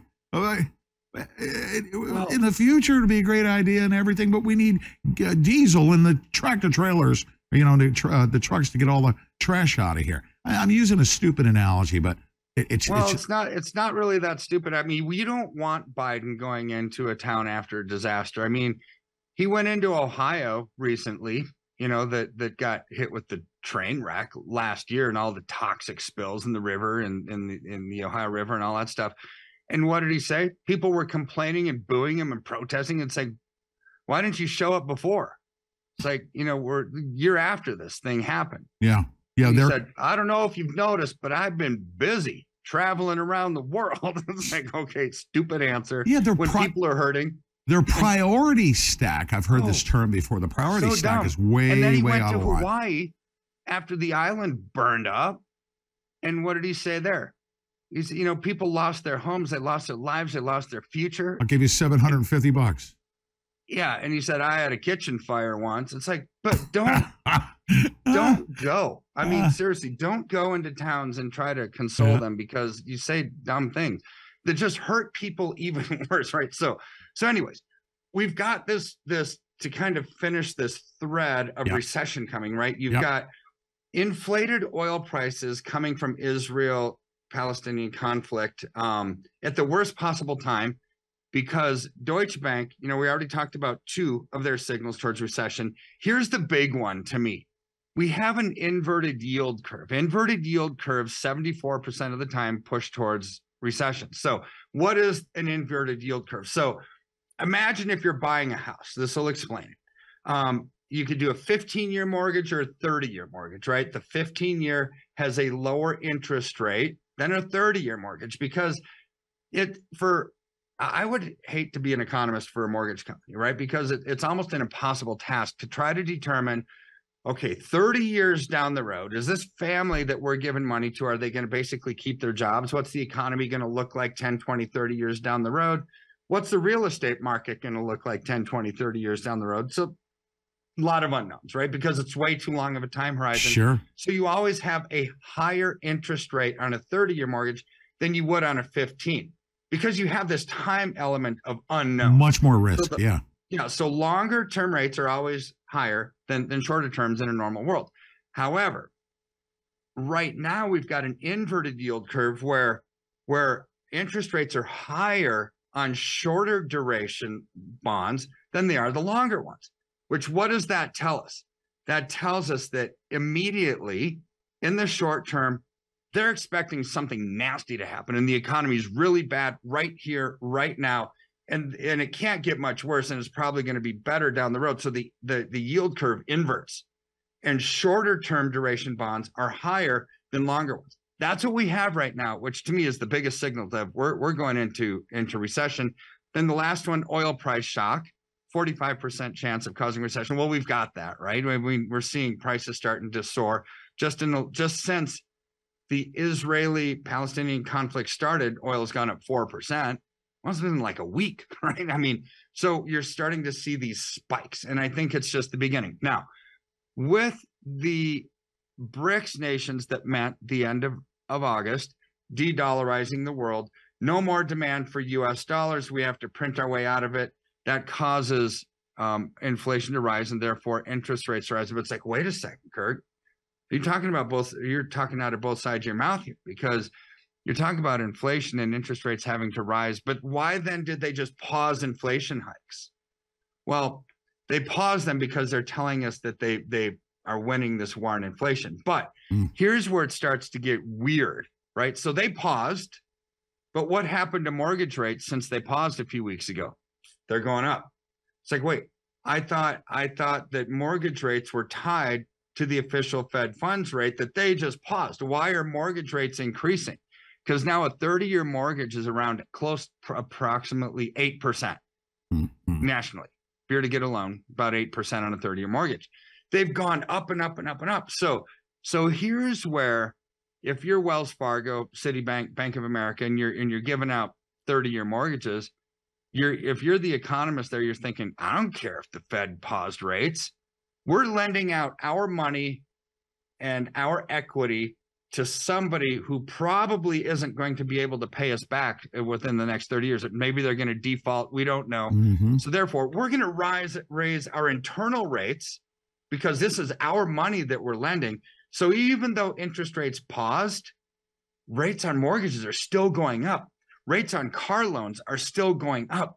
Rates on credit cards are still going up mm. because banks don't want to lend out in this environment so they're adding a risk element to the interest rates. So their rates are continuing to go up. This tells me that there's a problem looming on the horizon. Sure. Um, so yes, a lot of volatility, a lot of uncertainty. Our I always say this: our our listening audience is a, I say an older demographic as far as age is concerned, uh, relative to you know your retirement, your nest egg. It's not like you can go out and you know risk it up at the age of 25 and be able to recover by making a, a bad move, um, you can't afford to be making any mistakes. So you need somebody with decades of experience in looking at this, taking a look and consulting with you and saying, okay, you've got your retirement, your 401k. You, let's take a look at the timeline. This is your age. You need to be able to stretch this out. This is the best way to preserve what you've built up up to this point going forward. Um, you're going to call 720 605 3900. Speak to what's the process, by the way? Tell everyone when they pick up the phone and call and say, All right, I want to speak to Dr. Kirk. Are you going to answer? Yeah. So, one, I mean, I, I, I say you're gonna. I, I, I never. you have a great team, is what I'm trying to get at, right? I, I yeah. never answer the phone. Yeah, but I have an amazing team that does. Exactly. We have like eight or nine just schedulers, right? They're always answering the phone. So yeah, we'll answer the phone and and what will happen is they'll ask you a couple of questions like, "Hey, what was it that Pete and Kirk were talking about that caused you to want to reach out?" We want to hear your dreams, your goals, your fears, your concerns, and and then get you um, on a schedule with one of our advisors who will dig in deep and help map out a strategy using tangible assets like gold and silver to help hedge and protect and preserve in this inflationary environment, right? So, so we want to make the the transition easy the burden light. You know, my team will, will fill out paperwork, you know, cross T's, dot I's for you. You just have to sign some things and and then we handle the asset transfer process because a lot of people don't reach out because they'll say, I've never done gold and silver before. I don't know what to do. This is scary. It's like, what? Who's how, where are we going to store all this stuff? Right. Common questions.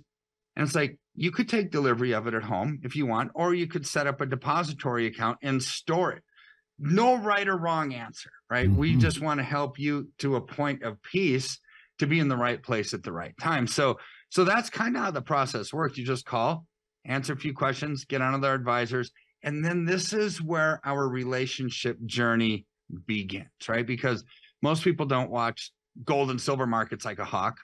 They wouldn't know when to get out. You know, that's, that's what we do, right? So we'll always let you know it's time to buy, sell, reallocate, get out of Dodge, do whatever needs to be done because we do watch those markets like a hawk. And we want to make sure you're in the right place at the right time the majority of the time. Now, when I say gold and silver, like in an IRA, retirement plans, your brokerage accounts, I'm not talking about paper versions, Pete. I'm not talking about ETFs, mining shares, mutual funds. They don't act the same, they act differently. I'm talking about physical, tangible coins or bars, right? In the silver world, 100 ounce bars, 10 ounce bars, maximize your ounces, minimize your cost with cheap, low cost bullion that somebody needs to take delivery of because it's a physical thing, right? So, Mhm. so that's what we're talking about when we talk about metals. Don't let um, advisors trick you into thinking that paper versions are the same. That they're they're they're not the same. No. Uh, and, and, you know, plus I also know I, I can only conspiracy theorize, of course, um, that if everyone were to take their paper and go uh, to the window and cash out and get their gold bar, there wouldn't be enough, would there? No, there there wouldn't be enough. And and we can look at usdebtclock.org real quick. I'm just pulling it up on my screen right now. And it shows the paper to silver ratio as we speak is 236.46 to 1. That means there's for every they've got 236 contracts of paper silver for every one ounce of deliverable silver. That's not much, right? That's ripe for a short squeeze, right? As as people want, if they were to say, I want physical delivery of this paper contract, there's only one ounce for every 236 contracts written, right? It's like, Mhm. okay, this is bad, right? So so this is where paper is is like the shell game. It's it's I'm not saying it's a Ponzi scheme because that's a, a legitimate thing, but it's but it's something that's not really grounded in reality when you have that many paper contracts and only one ounce of physical silver for every 236.36 paper contracts. Right. Exactly. So ETFs on paper, physical gold and silver is uh, is certainly the best, sir. Um, all right, thirty-seven minutes. Thirty-seven minutes with us. Thank you for joining me. Look forward to talking to you in a little bit here, and then, of course, ladies and gentlemen, you, I'm saying you're in good hands. I say this all the time. I'm getting nothing but really, really positive feedback about your team and the way you're handling things. And, that, you know, uh, I've been doing this since 2011. Um, it, it's, it, you know, especially in such volatile times, you know, people are really, really on edge. And I've never once had anybody say any, anything negative about you. They're, in really good hands when they pick up the phone and call you, is what I'm trying to say. And I want to applaud you and commend you. And, Thank and, you. and please thank your team for making that happen because we uh, we care about everybody that's listening to us. We do. Both you and I do, and and everyone does. So thank you. Um, all right, ladies and gentlemen, here's what I want to do. Thank you, sir. I appreciate you. My uh, pleasure. joining me, ladies and gentlemen. I want you to stay uh, right there because on the other side, on the other side of this thing, we're going to cover today's top news headline. This is going to be the most important segment I think I've ever done since we've gotten started uh, in this thing. So stay right there. You don't want to miss this.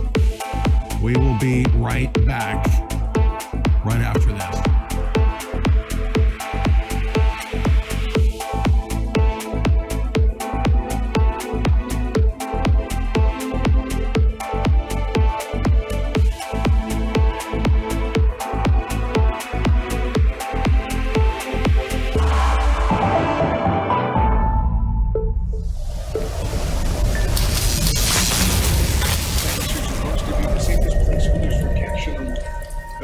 2022, that changed. The Federal Reserve. Hi, I'm Ron Paul. I know what you're thinking another gold commercial. But don't put the TV on mute You owe it to yourself to listen. Stock markets may be high right now, but they'll eventually fall. And when they do, your retirement savings will fall along with them. Call the experts at Goldco today to learn more about how easy it is to invest in gold with a gold IRA. Call 855 614 1681 or visit goldco.com forward slash Pete. Cardio Miracle is the finest and most comprehensive nitric oxide and vitamin D supplement in the world. Made from the highest quality ingredients, Cardio Miracle is driven and backed by science and committed to your health and well being. Get your 60 day, no risk, money back guarantee now at cardiomiracle.com. Hello, I'm Mike Lindell, and I'm here to tell you about my new product from My Pillow. Towels that actually work. Watch this absorbency test. Here's another towel that we randomly went out and bought. Here's one of my towels with the nice design. I don't know if you can see this, but you could line a swimming pool with this. This is crazy. Get rid of it. Towels that actually work. The new My Pillow towels are exclusively made with 100% USA combed cotton with proprietary technology and with maximum absorbency. They dry you faster and are guaranteed to work. I'm interrupting this commercial right now. Retailers have canceled my pillow. And to thank you for all your support, I'm going to pass the savings directly on to you. Go to mypillow.com to get deep discounts on all my pillow products. For example, you get my dog beds for as low as $19.99 or for a limited time, you can get my six-piece towel sets, regularly $109.99, now only $39.99. The lowest price ever with your promo code. Banks are supposed to be the safest placeholders for cash in the world, but in 2022 that changed. The Federal Reserve pulled out 2.5 trillion of liquidity out of the banks, and the Fed also changed the requirements so banks don't need to keep any funds on hand. This means banks are starved for liquidity and have now become very dangerous places to hold your assets. Get out of the system with the world's safest and most private assets, silver and gold. Call Kirk Elliott PhD at 720 605 3900. Be sure to tell him Pete Santilli sent you.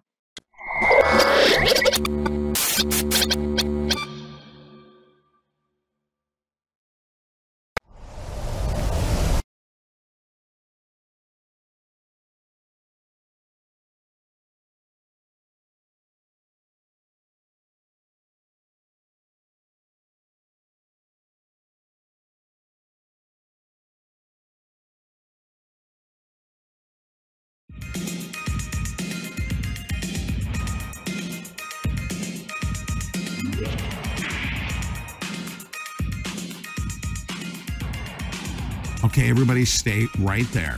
All right. Do not go away. I'm not overblowing this. All right. I literally have how many years now? Since 2011, right? 2011. Been a while. Preparing um, a presentation, all right, that you're about to see, connecting a lot of dots. It is unmistakable uh, what I'm about to say. Um, and, and I'm going to be so brash to say this. I'll be able to present the case on the other side of what I'm going to say. That the, the true jihadists, okay, Mm-hmm. that have hijacked the United States of America, all right, they not only hate Israel, okay, but they've been planning for this moment in time. Whether whether it's you believe it's end time or not, uh, the bottom line is everything that you're about to see, as far as munitions and geopolitical destruction, has been leading up to um, destruction of, of Israel. Period.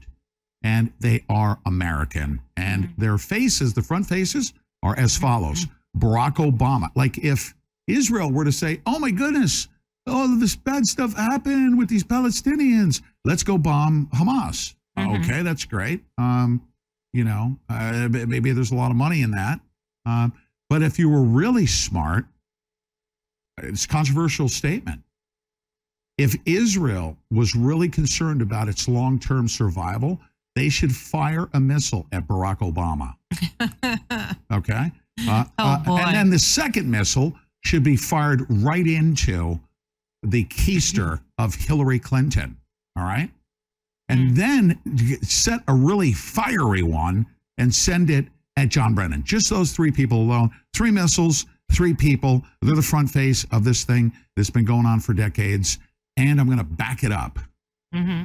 in their own words, right? If you're concerned about the jihad and what they intend to do and what the Luciferians want to do, all right, you're about to hear in their own words what they intend to do and what side they're on. They're Americans that have hijacked the United States of America and have taken billions and tens of billions, if not trillions of dollars offshore Mm-hmm. for the purposes of the destruction of Israel. If Netanyahu wasn't on their side, he'd be firing missiles at Barack Obama. All right. And I'm not joking. So everybody stay right there. And we're going to come back and comment. It's going to be difficult for me to play this thing all the way through And not say and not comment, but I'm going to play it. I'm going to play it all the way through. You listen to the words of everybody you're about to hear. They've set the stage for what's going on in Israel, and Netanyahu thinks, you know, let's go get the homeless guy, you know, at the uh, the the dumpster, and that and that's you know uh, Hamas. Uh, that I think that he's going to make a lot of money just from firing missiles at the wrong people because the true enemies, the the jihadists in this holy war, who hate Israel, um, are these people right here, the U.S. jihadists hating Israel. Uh, so let's, uh, without further ado, let's let's listen to the jihadists. Here they are. Hmm. What? Really? Are you kidding me? وصالكم والقضاء عليكم حتى لا يبقى يهودي ولا صهيوني على وجه هذه الأرض. عقيدتنا في قتالكم أننا سنبيدكم على بكرة أبيكم ولن نبقي منكم أحدا. قتلوهم حيث وين؟ نستطيع سنقومهم التي يتبر فيها ملكهم. ويباد فيها أبناؤهم. اللهم عليك باليهود ومن والاهم. اللهم عليك بالأمريكان ومن والاهم. اللهم أحصهم عددا واقتلهم بددا ولا تغادر منهم أحدا. If if we don't step up uh, boldly and courageously to end the the imperialist project that's called Israel, um, we're doomed. So, to all of those that are out there that are supporting the Black Lives Matters organization and performing acts of capitulation like kissing and washing the feet of those very people that are advocating and committing violence, and, uh, and especially those who are in uniform and swore a constitutional o- oath, who are kneeling with and supporting Black Lives Matters organizations, you need to know that Black Lives Matters is in fact a communist organization. The riots in the United States were never peaceful protests, which some say were hijacked. And they have nothing to do with a black man who died in police custody in Minneapolis. I mean, the riots have, they've always been communist led riots. And the fact is, Black Lives Matters is working with the United States Muslim Brotherhood and terrorist groups like Hamas, which is a terrorist organization doing business as CAIR, the Council on American Islamic Relations. And other Muslim Brotherhood groups are also working with communists at the ground level. Now, the communist Islamic counter states were waiting for a flashpoint to use to launch their offensive. And the incident in Minnesota provided exactly that. Now, I know you probably are grasping for air right now, but you need to know all the information before you before you decide to support this organization. Now, the fact is, two pro-China communist parties, Freedom Road Socialist Organization and Liberation Road, are playing leading roles in coordinating the often violent protests that are now occurring across the United States. Freedom Road Socialist Organization is very clear on their website that they are part of the effort to create a communist system in the United States.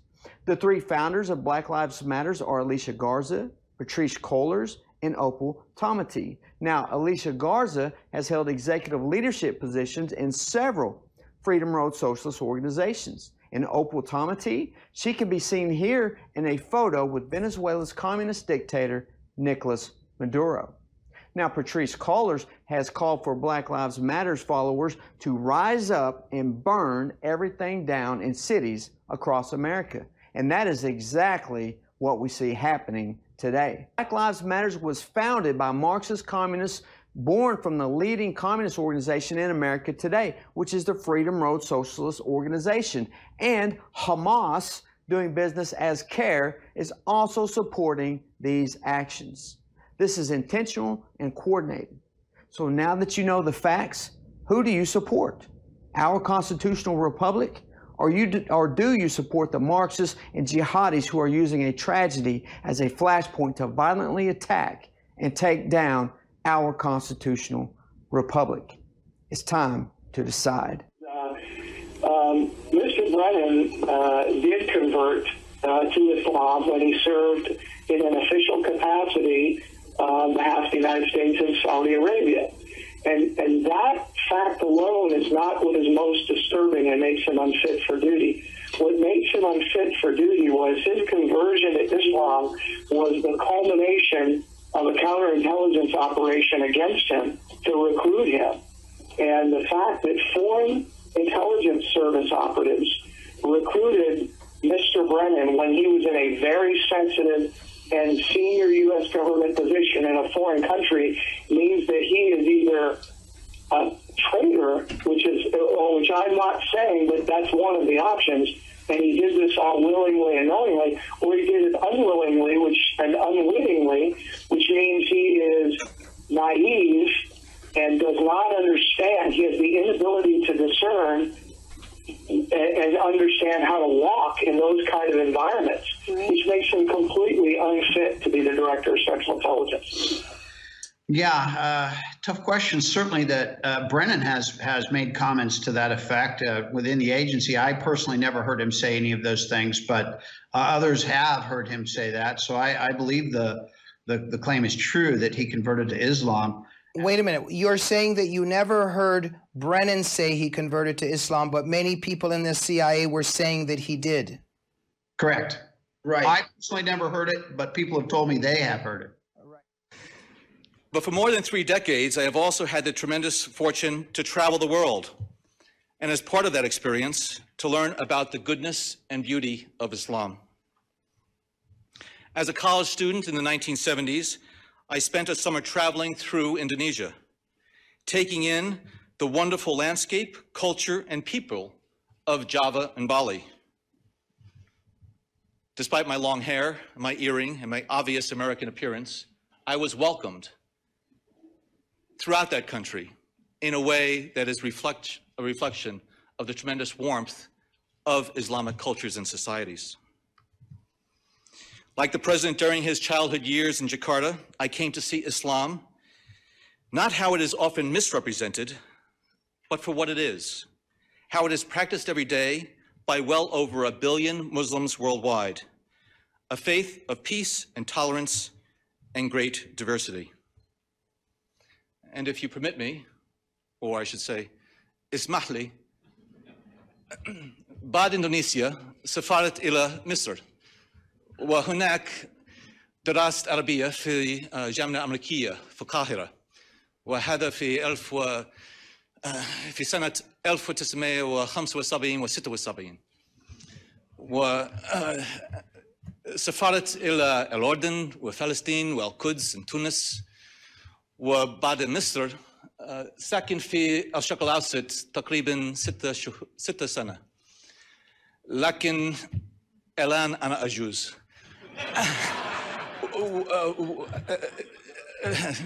أنا كنت طالب وشباب. آه، لما آه، درست عربية. لكن الآن آه، نسيت أكثرية اللغة. كسلان لسان كسلان. متأسف متأسف. لكن ممكن إن شاء الله سوف أدرس عربية مرة ثانية إن شاء الله. عفواً.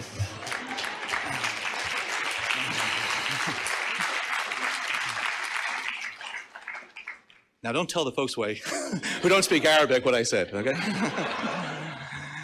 but I did spend time as an undergraduate at the American University in Cairo in the 1970s, and time spent with classmates from Egypt, from Jordan, from Palestine, and around the world, who taught me that whatever our differences of nationality or race or religion or language, there are certain aspirations that we all share to get an education, to provide for our families, to practice our faith freely, to live in peace and security.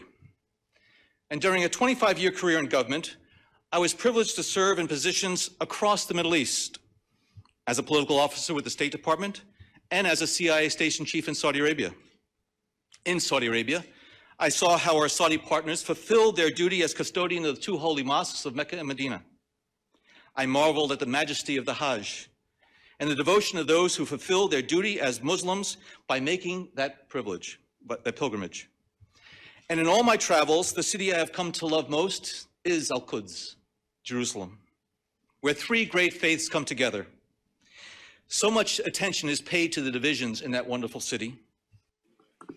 Thank you for appearing, Secretary Clinton, and I'm glad to see your health is improving. One of the things that disappointed me most about the original 9 11 was no one was fired. We spent trillions of dollars, but there were a lot of human errors. These are judgment errors, and the people who make judgment errors need to be replaced, fired, and no longer in a position of making these judgment calls. So we have a review board. Review board finds 64 different things that we can change. A lot of them are common sense and should be done, but the question is, it's a failure of leadership that they weren't done in advance, and four lives were cost because of this. I'm glad that you're accepting responsibility. I think that ultimately, with your leaving, you accept the culpability for the worst tragedy since 9 11. And I really mean that. Had I been president at the time, and I found that you did not read the cables from Benghazi, you did not read the cables from Ambassador Stevens, I would have relieved you of your post. I think it's inexcusable. The thing is, is that, you know, we can understand that you're not reading every cable. I can understand that maybe you're not aware of the cable from the ambassador in Vienna that asked for $100,000 for an electrical charging station. I can understand that maybe you're not aware that your department spent $100,000 on three comedians who went to India on a promotional tour called Make Chai Not War. But I think you might be able to be understand and might be aware of the 80 million spent on a consulate in Mazar-i-Sharif that will never be built. I think it's inexcusable that you did not know about this and that you did not read these cables. I would think by anybody's estimation, Libya has to have been one of the hottest of hot spots around the world. Not to know of the request for securities really, I think, cost these people their lives. Their lives could have been saved had someone been more available, had someone been aware of these things, more on top of the job. And the thing is, is I don't suspect you of bad motives. The review board said, well, these people weren't willfully neg negligent. I don't think you were willfully. I don't suspect your motives of wanting to serve your country, but it was a failure of leadership not to be involved. It was a failure of leadership not to know these things.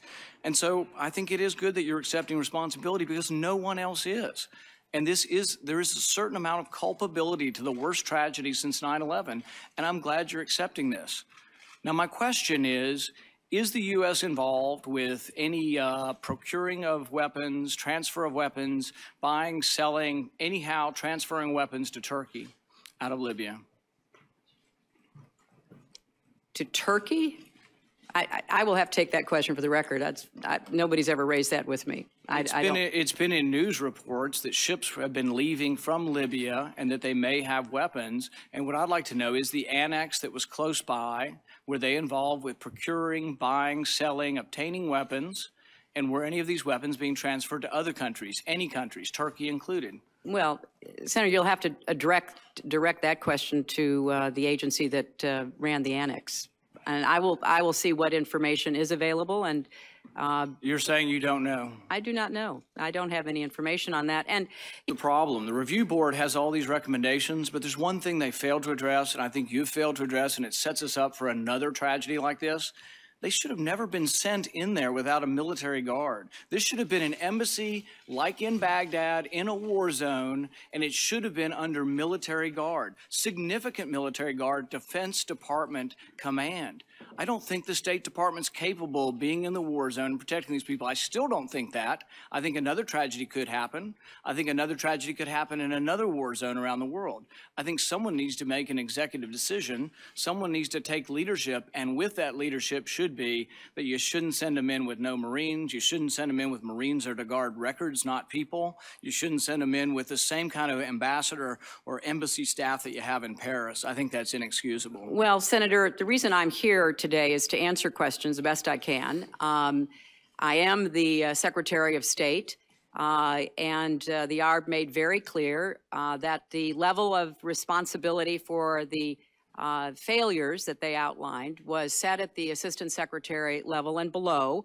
Um, the administration has sent officials to the Hill more than 30 times. We've given uh, as much information, we've been as transparent as we can.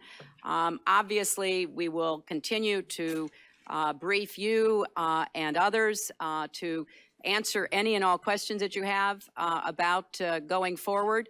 Um, the reason we put into effect an accountability review board is to take it out of the heat of politics and partisanship and accusations and to put it in the hands of people who have no stake in the outcome. The reason I said make it open, tell the world is because I believe in transparency. I believe in taking responsibility, uh, and I have done so. And I hope that we're going to be able to uh, see a good working relationship uh, between the State Department and the committee going forward. We're here and we are following this breaking news out of Washington. Some serious allegations this morning facing the State Department. That's right. According to internal State Department memos, the agency might have called off or intervened in investigation into possibly illegal and inappropriate behavior within its ranks, allegedly to protect jobs and avoid scandals. This concerns the time that Hillary Clinton was Secretary of State. We want to get right to NBC's chief White House correspondent Chuck Todd with the latest. Chuck, good morning to you.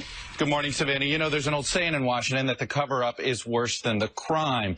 But in this case, both parts of it are disturbing allegations of prostitution and pedophilia and allegations that those crimes were somehow covered up or not looked into. So the State Department this morning is having to respond to those claims and those investigations uh, of misconduct by State Department officials, including by an ambassador and security agents attached to then Secretary of State Hillary Clinton. And the allegations are that these investigations were whitewashed, quashed altogether, and that those orders came from high up.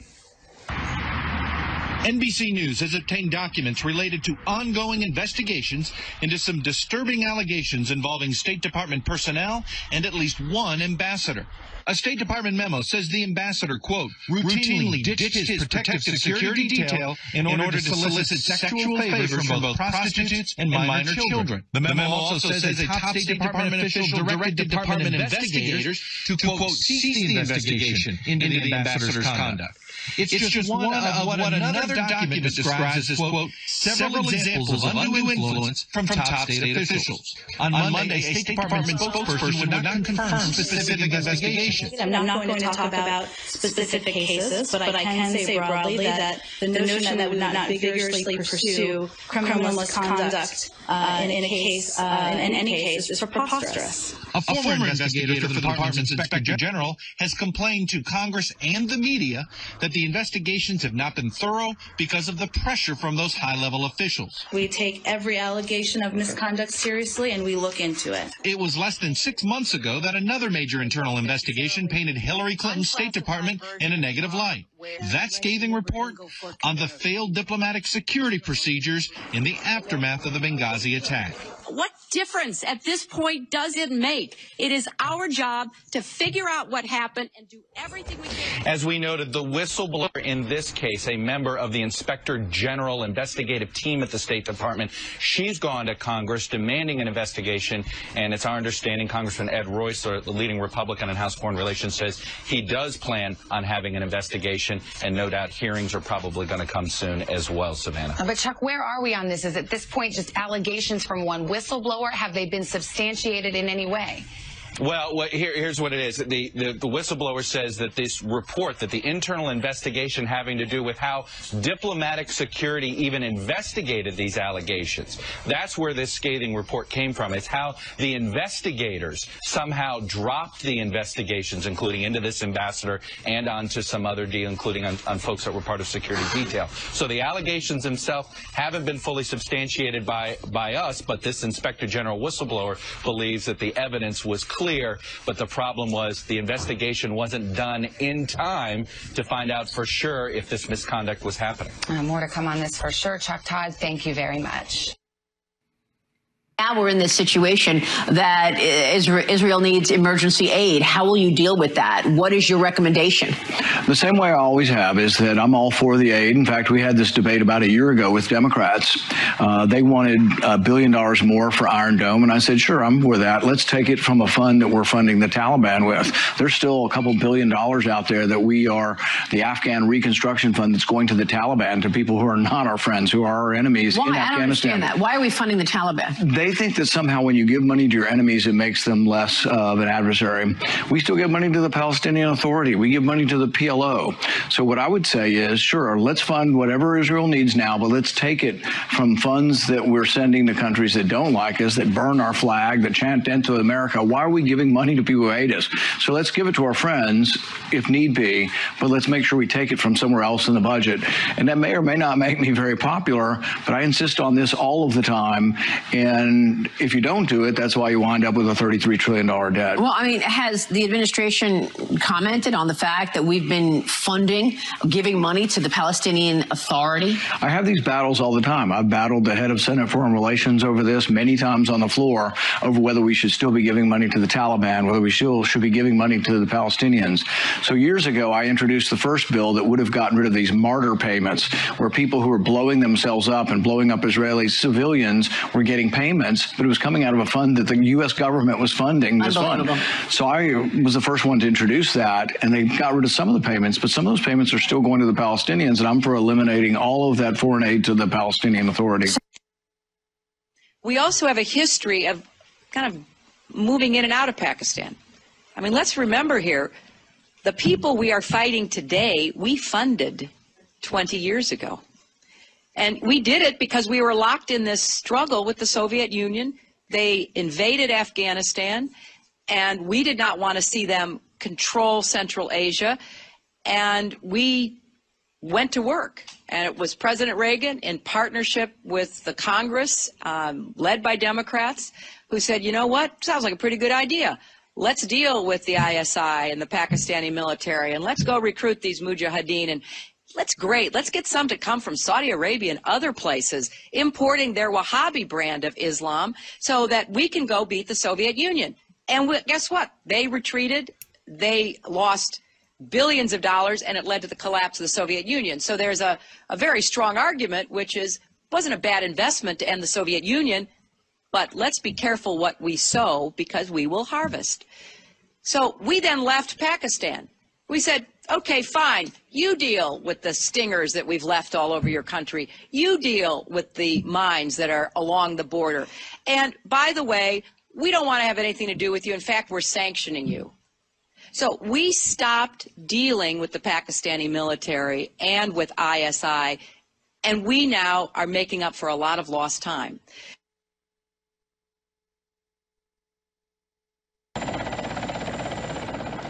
U.S. National Security Advisor Brzezinski flew to Pakistan to set about rallying resistance.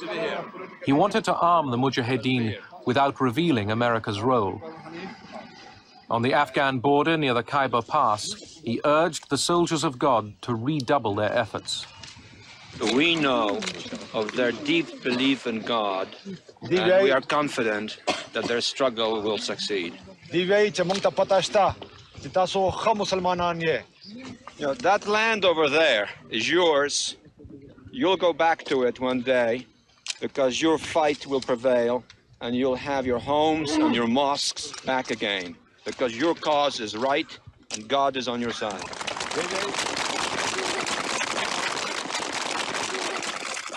The purpose of coordinating with the Pakistanis would be to make the Soviets bleed for as much and as long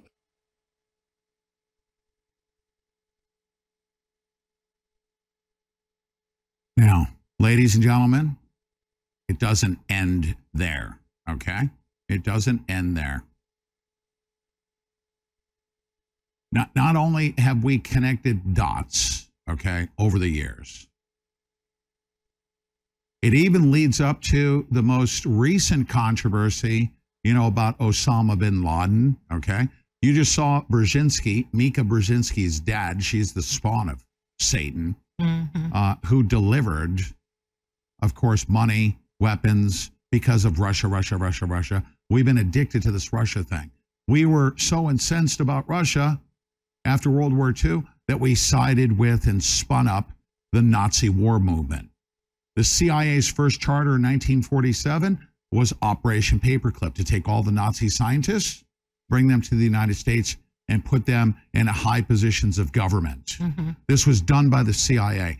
The CIA, in their thirst for going after Russia, Russia, Russia, Russia, Russia, okay, went from taking Nazis in 1947 and then working with the Italians with Operation Gladio and building up the Nazi movement to go against the Russians. Not only that, but Hillary Clinton's CIA uh, that was propping up the Nazis then shifted gears and propped up the jihad, the jihadist.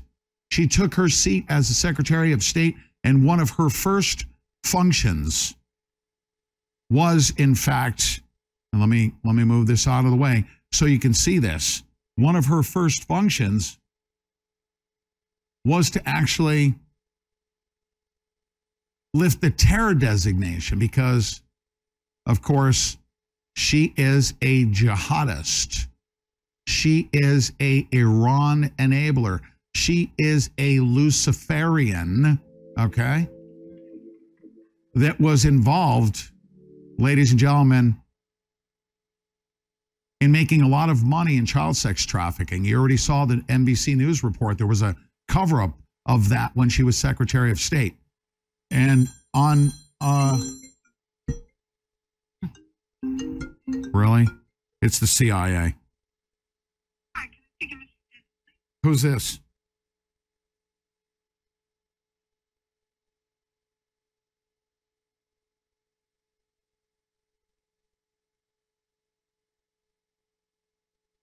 My question to you is, we're going to.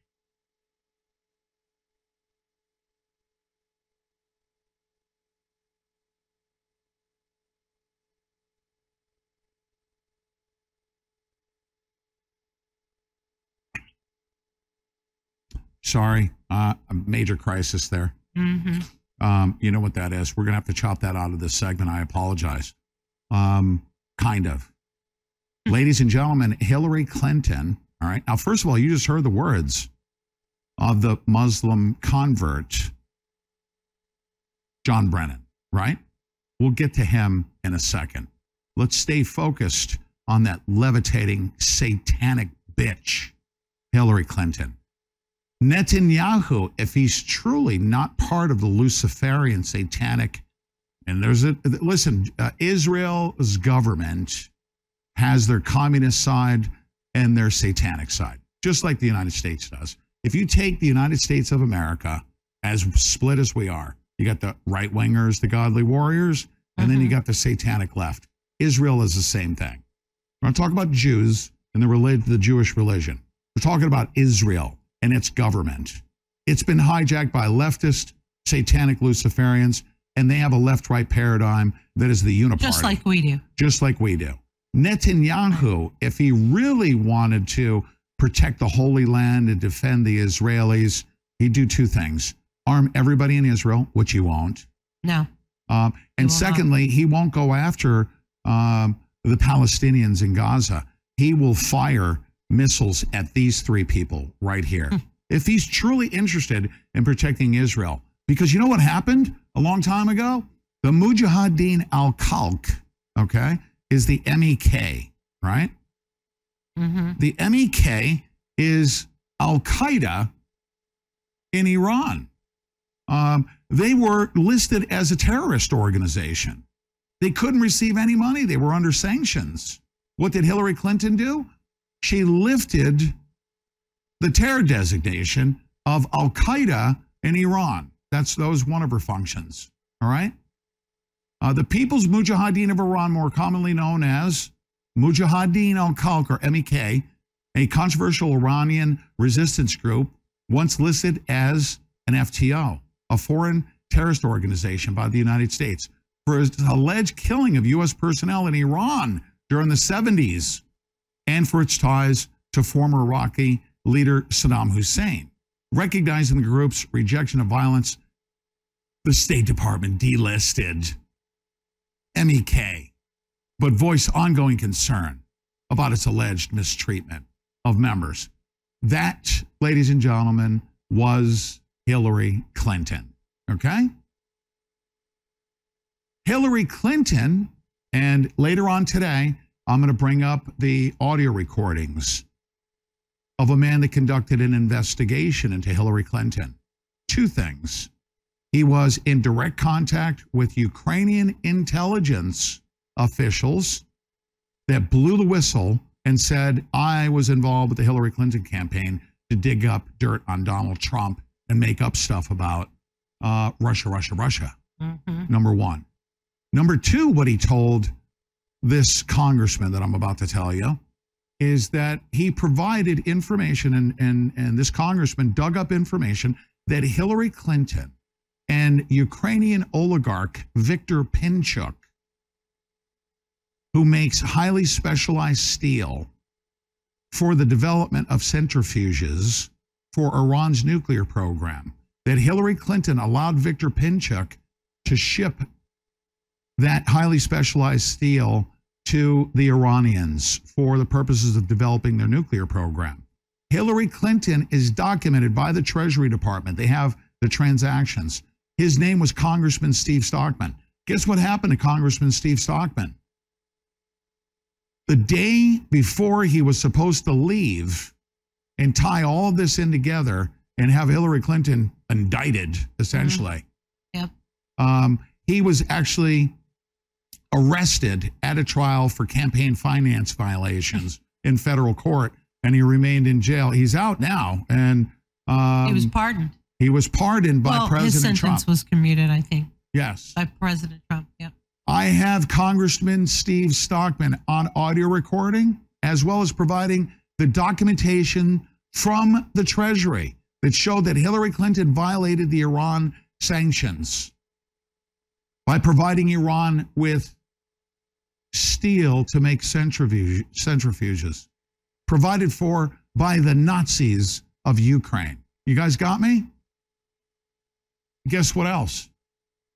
There's somebody else who was involved in this jihad. And I, I mentioned Hillary Clinton, right? Her partner in this jihad, in this Luciferian agenda, uh, who converted to Islam, right? Did I not present a case that that uh, Mr. Aloha Snack Bar uh, himself, John Brennan, Mhm. right, the Muslim convert, was so praising Islam? Oh, he loves Islam. You know how much he loves Islam? Uh, and he talked about his love of Islam while he was in Saudi Arabia. You remember that? Yes. Okay. Well, guess what? Here's an ABC News report that outlines, and this is dated uh, October 23rd uh, of 2002. It was an early indication of some of the lapses in security by the Central Intelligence Agency, right? A new report accused the State Department of staggering lapses in the visa program that gave September 11th hijackers entry into the United States. Um, guess uh, where these hijackers came into uh, the United States, ladies and gentlemen? Guess where they came in? They were approved, you see. Almost all of the hijackers' visas were issued in Saudi Arabia at the U.S. Embassy in Riyadh and the U.S. Consulate in Jeddah. Terrorist set ties aside, the applications themselves should have raised red flags. These were known terrorists. ABC News reported this. Okay? ABC News reported this. You can go look up the title of the article.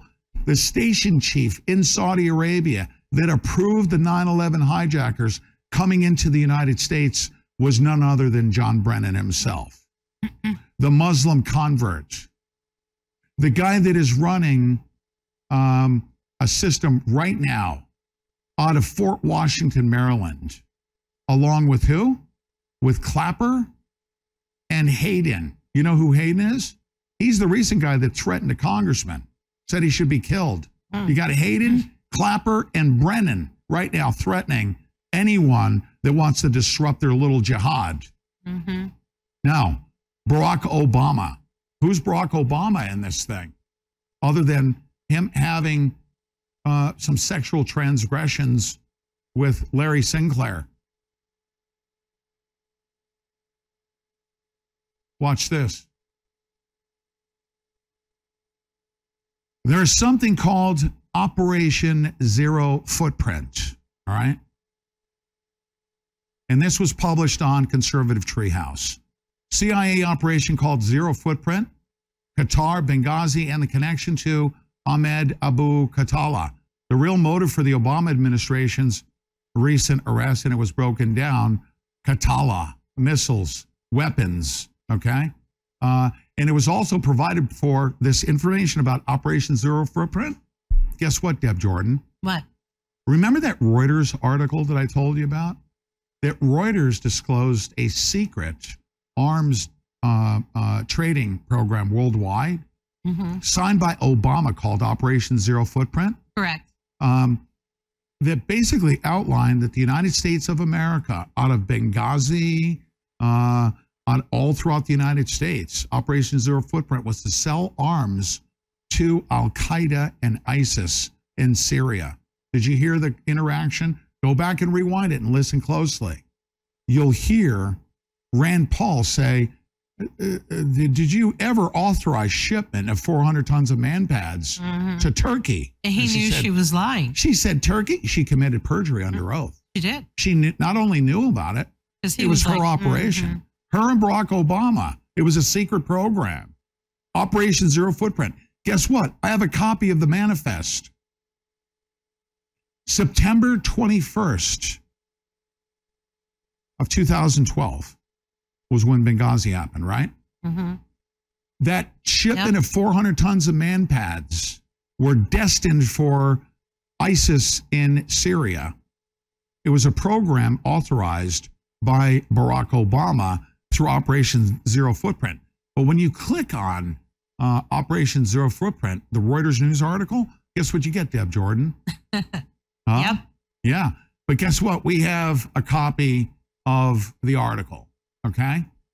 Uh, and we also have Mr. backup Archive. of it. Yeah, that's right. We have U.S. approved arms for Libyan rebels fell into jihadist hands. That's December 5th, 2012, in New York Times.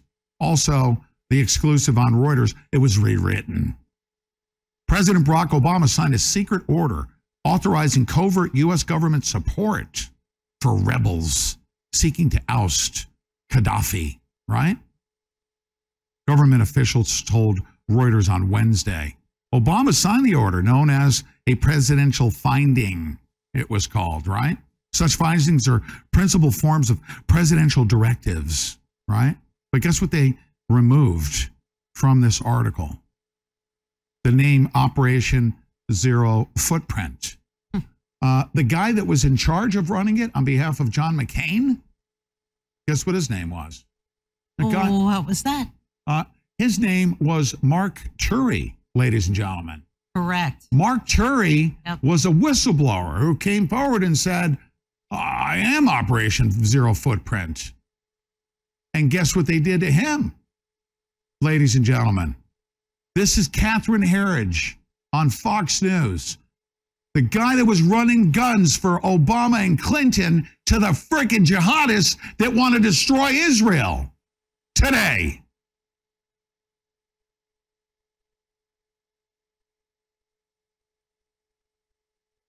We have new evidence tonight about just how far the Obama administration was willing to go to protect Hillary Clinton ahead of her run for president. An arms dealer tells Fox News in an exclusive interview that the full weight of the Justice Department came down on him in an effort to hide a secret plan to funnel weapons to Libya that ultimately armed America's enemies. Chief Intelligence Correspondent Catherine Herridge has this exclusive story all of this happened under Hillary Clinton's watch, it would actually be uh, Secretary Clinton. In his first television interview since criminal charges were dropped against him, licensed arms dealer Mark Turi says the Obama administration, with the cooperation of Hillary Clinton's State Department, tried and failed to make him the fall guy for a 2011 covert weapons program to arm Libyan rebels that spun out of control. I would say 100% I was victimized to somehow discredit me, uh, throw me under the bus, you know, do whatever it took to protect their, um, you know, next presidential candidate. Five years into the investigation, Turi says the Justice Department dropped the case to avoid public disclosure of the weapons program that was designed to force the ouster of Libyan dictator Muammar Gaddafi. Those transcripts uh, from current as well as former CIA officers uh, were classified. If any of this, these relationships would have been revealed, um, it would have opened up a can of worms. In 2011, the administration wanted to arm the Libyan rebels, but UN sanctions blocked the direct sale. Working with the U.S. government in Capitol Hill, Turi says he came up with a solution. Turi's plan was to have the U.S. government supply conventional weapons to the Gulf nations Qatar and UAE, who would then in turn supply them to Libya. Turi says he was cut out of the plan, and Clinton's State Department used its own people with weapons flowing to Libya and Syria. That's how they lost control over it. Who got these weapons? Was it Al Qaeda? Was it Ansar al Sharia? Was it ISIS in the end?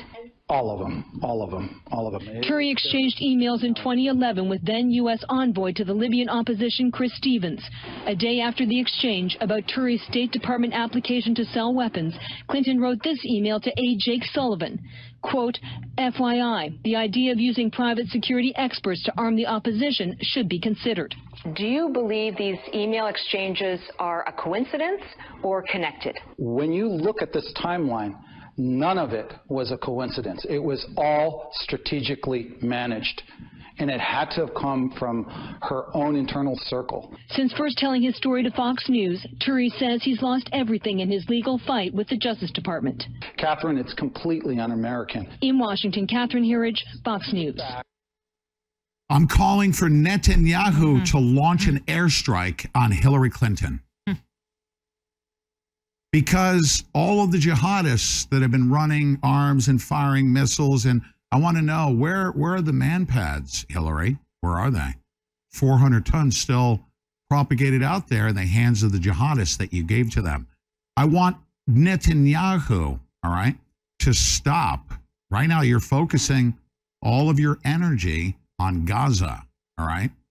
Gaza and the terrorists that made it to your front doorstep, they were all pushed there through the help and funding and money laundering of an organization known as CAIR, the Council for the American uh, Islamic, right? Mm-hmm. Resistance. CAIR is Hamas. CAIR has been in the federal court system, having been nailed with M. Gage, who is Hamas working with the Treasury Department to legally funnel millions and millions of dollars for the Palestinians, okay? For the Palestinians, humanitarian aid for the Palestinians. Ladies and gentlemen, I am sympathetic to the plight of the Palestinian or any oppressed people. I don't want that. Don't oppress people.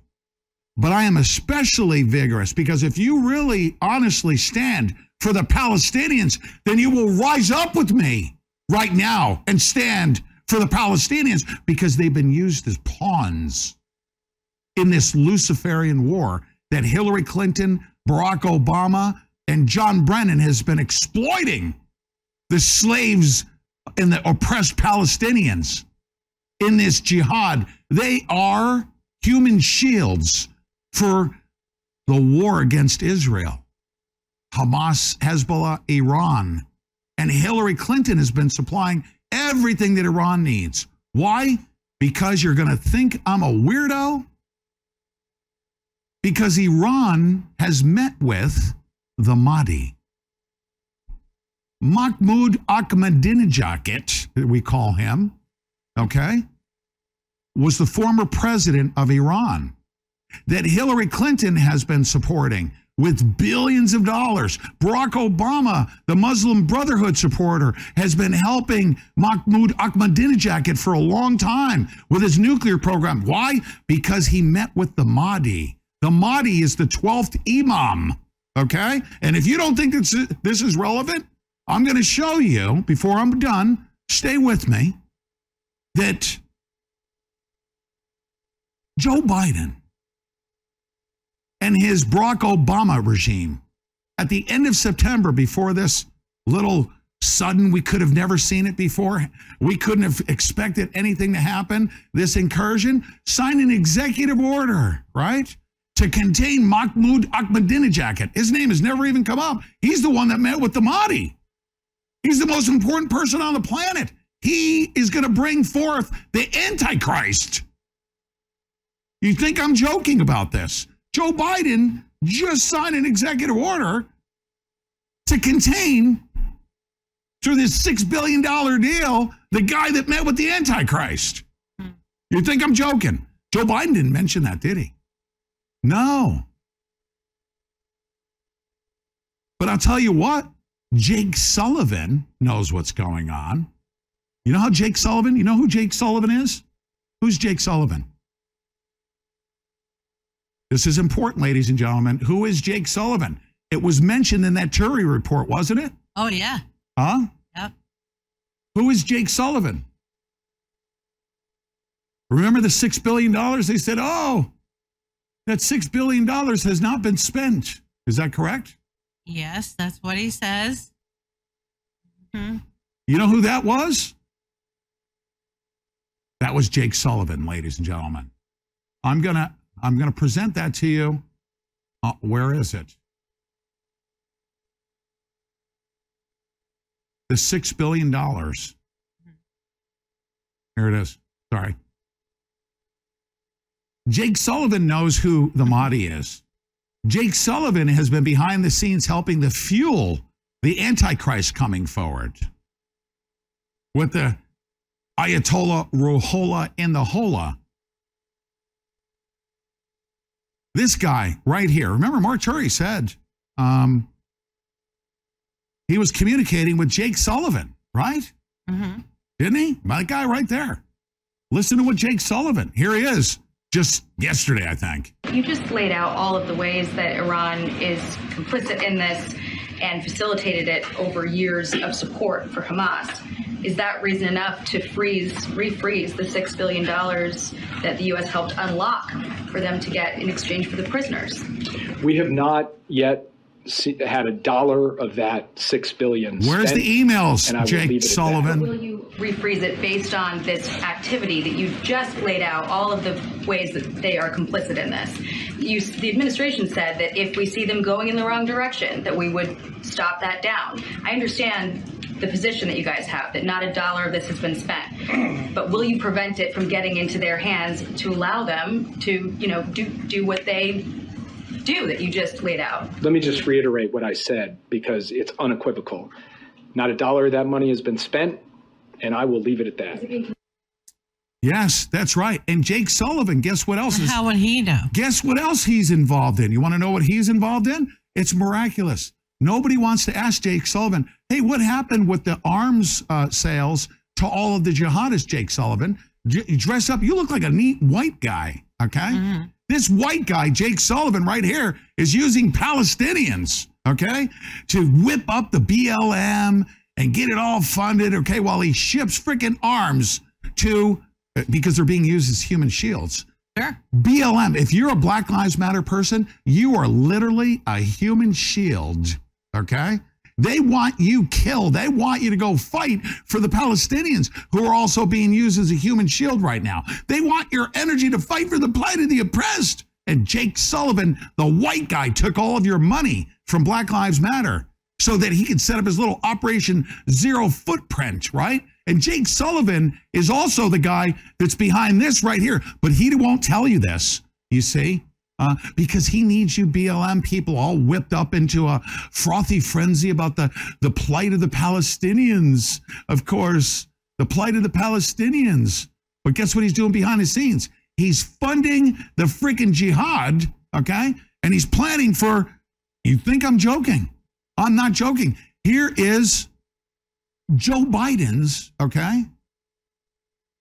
Here's the Federal Register, the executive order signed by Joe Biden himself. You can go read it yourself, ladies and gentlemen. Why would you not read it? Because Jake Sullivan is operating behind the scenes. He's got all you BLM people all whipped up while he brings in the freaking Mahdi, right? Joe Biden, the president of the United States, I hereby declare that what? What did he say? Mahmoud Ahmadinejad, okay? Uh, because he was involved with taking of hostages, right?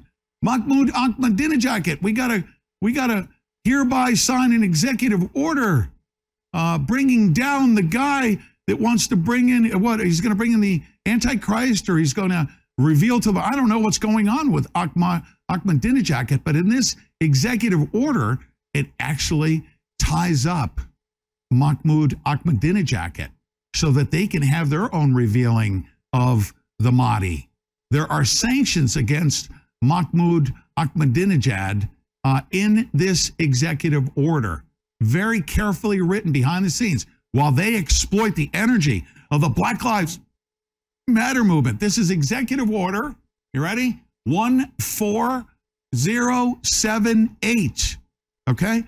Jake Sullivan is behind that executive order. Jake Sullivan is behind the transfer of arms from Al Qaeda in Libya to Al Qaeda and ISIS through Hillary Clinton, Barack Obama, and General Petraeus. 400 tons of manpads that went through Turkey, who Turkey is now siding with the freaking terrorists.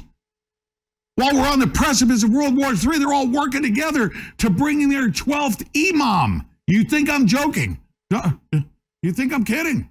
These people are not only sick, they're Luciferian. They've been planning for this. I call for the BLM people to rise up with me against Lucifer. I call for the Palestinians who have been oppressed and enslaved by these Luciferians to join me to protest against Hillary Clinton and the freaking 12th imam named Barack Obama. Join me calling upon Netanyahu to bomb John Brennan if you want to end terrorism in the world. Oh, I'm sorry. I read the 28 pages of the 9 11 report that showed that Israel helped make that happen by financing it. Maybe Netanyahu was behind that, financing 9 11. Maybe Netanyahu's part of that uniparty of Israel, right? In opposite, maybe Netanyahu's working for the 12th Imam. Maybe Netanyahu turned his back on President Trump when it came time to bomb Soleimani. Oh, isn't that true that that happened, ladies and gentlemen? President Trump, within the past 24 hours, just said that Netanyahu, when it came time to take out Soleimani, guess what Netanyahu did? Netanyahu turned his back on Trump. And Trump went forward anyway. Because you know what? Because President Trump knows that the Mahdi is the Antichrist and he's on the side of God. And he blasted freaking Soleimani in opposition to what Netanyahu wanted. You think I'm making this up? Go listen to President Trump. I wasn't there. Trump was. Who's Soleimani? He was the guard of the 12th Imam. Who's the 12th Imam? I don't know. Let's see. Joel, this is a fascinating read. Uh, why the 12th Imam and why now? Because it affects Iranian foreign policy right now. In other words, the leaders of Iran believe this is happening. They believe that this Islamic Messiah is coming, this 12th Imam, at the end of days, in the end of time, and that once he comes, either uh, Israel and the United States, uh, Judeo Christian society as we've known it, will have already. It is the policy of Iran to bring forth the 12th Imam. It is a stated fact that Mahmoud Ahmadinejad, okay, here he is. Don't go by, don't go by what I'm saying, ladies and gentlemen, okay? I want you to go by the guy that says that he will return with the 12th Imam, okay? His name is Mahmoud Ahmadinejad. And Jake Sullivan, Barack Obama, and Joe Biden is doing sneaky stuff behind your behind your back. You know why? Because he needs the energy of the Black Lives Matter movement, of course, to fight for the Palestinians. He needs your fake little uniparty going on in Israel. We got all these factions, they're all divided for the plight of the Palestinians. No, this is a battle between the 12th Imam and Jesus Christ. You think I'm joking? Look at this guy right here. A spokesperson for Iran's president, Mahmoud Ahmadinejad, says Iran's president will return with the hidden imam. Okay?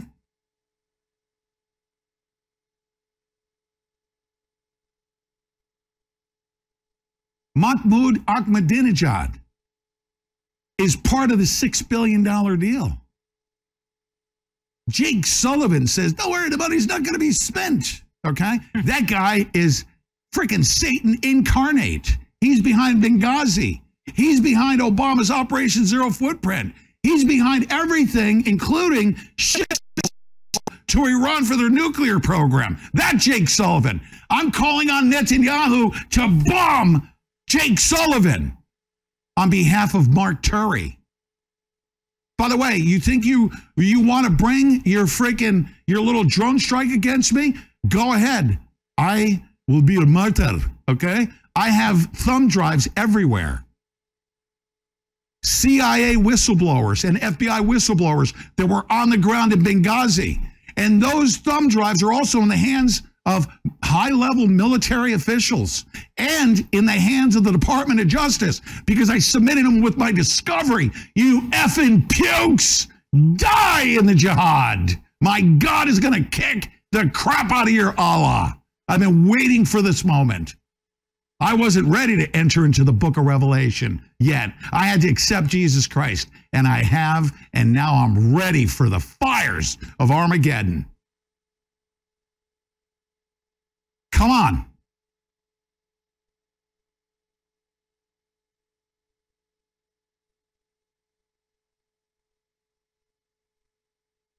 Bring it, ladies and gentlemen. I prayed to the Lord for discernment, and He gave me too much eyesight. And I've connected all these dots right here, right now. We are on the precipice of doing what? Either a grand awakening by the Palestinians to join me, to end, join me to end the uniparty of Israel. And get on your knees and pray for the return of Jesus Christ. Go to the Dome of the Rock and pray for the third temple and pray for the sacrifices that will come and the abomination of desolation and pray and get on your knees and accept Jesus Christ as your Lord and Savior. You have very short period of time. Muhammad is a diversion from that. He's keeping you from accepting Jesus Christ. Your little hadith was a lie. The non believers are the ones that don't accept Jesus. If you don't accept Jesus, I'll meet you on the steps in Damascus for the return of the 12th Imam and Jesus Christ himself. And we will walk through the valley of the shadow of death and fear absolutely no evil because we know who wins that battle. It is written. I call upon all Palestinians, forget about Israel. The people that have hijacked Israel have done so on behalf of Satan. Netanyahu turned his back on President Trump for Satan. President Trump knows what's coming. Jerusalem, right now, is a very important place. That Dome of the Rock is a very important place. The abomination of desolation will take place, and all knees will bow. And the Israelis will flee. If you want to end and get is, Israel, the people of Israel, out of the Holy Land, work with me towards that moment. They will have to flee. Warn the Jews, accept Jesus Christ too. Time is running short, folks. And I'm not some crackpot theologian. I'm not. I'm just a man that is learning all this and has been blessed with a little bit of eyesight to see this coming. And you're all being lied to. That while you're told online in this social media influence operation to get the Palestinians against Netanyahu's people, that's all of Satan. You're being exploited. The Black Lives Matter movement is working for Hamas and fueling Hamas and supporting the 12th Imam. Who is the Antichrist? What side do you want to be on? Black Lives Matter. You have an opportunity here to do- join Team Jesus. That's what I call you to do. I fight for the Palestinians too. Mm. I fight for Black Lives Matter too. I fight for yeah, I fight for them in the following regard. Get ready to take a knee. Not for George Floyd either. Get on your knees and accept your wrong ways that you've been used as a pawn for Satan.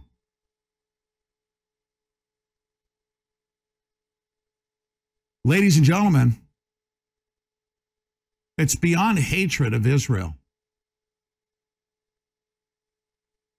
The jihadists of the world, right now, the front face of them that we must focus all of our efforts on.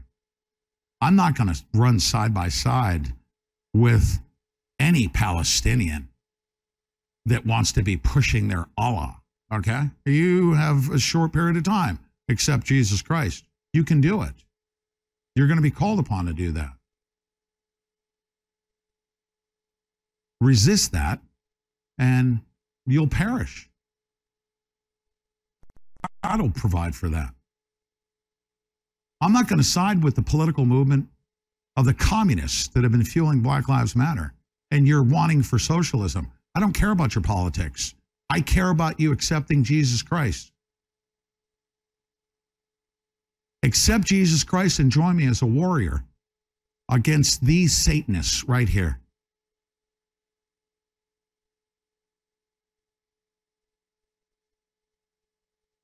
Join me. I don't care about your politics. I don't want your politics.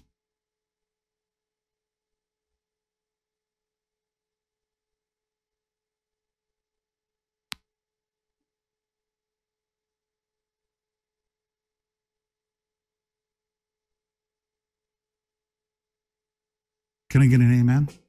Amen. You want on this October 13th, you want your little October, whatever, your black satanic, get your witches and your cauldrons out and do all that. I don't go that way. I'm siding with humanity. And most importantly, I'm siding with Jesus Christ. That's it.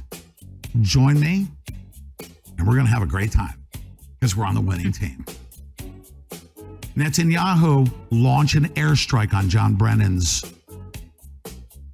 Operation Zero Footprint, whatever they want to call it, or Fort Washington, Maryland launch it.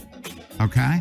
Netanyahu, call Mike Lindell and ask him where all the discs are of Obama's blackmail of the Israeli intelligence service. Oh, you won't do that. You don't want to know that. Mike Lindell will put you in touch with the person that has all the evidence. We have all of the discs. We're going to win the jihad. Can I get an amen? Huh? Let's go. Oh.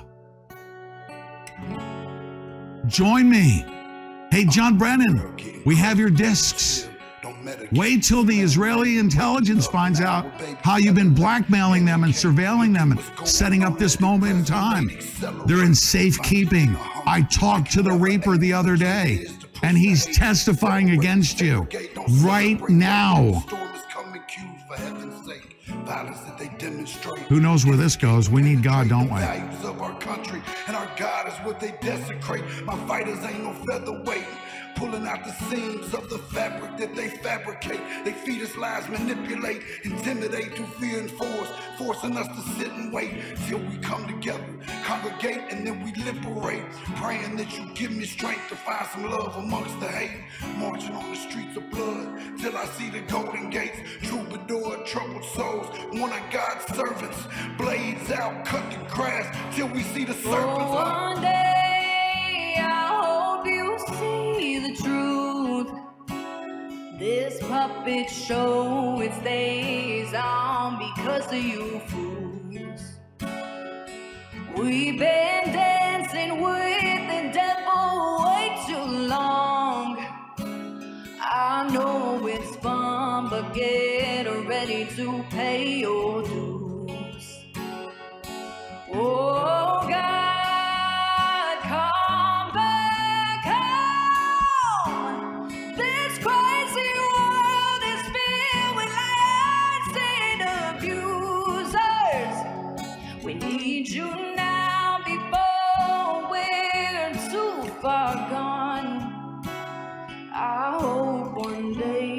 finally see the truth.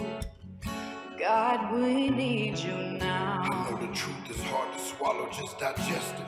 Suspected something's going on, chosen just neglected, deflected by some breaking news. Oh, we just accept it, expected just to fall in line and follow their perspective. Don't question their objectives, but I got a lot of questions. How these kids molested, but nobody's been arrested. Uh, read it in the testament, these children aren't protected. So I'm fighting all these terrorists, both foreign and domestic. Refuse to be directed, lying not a sheep.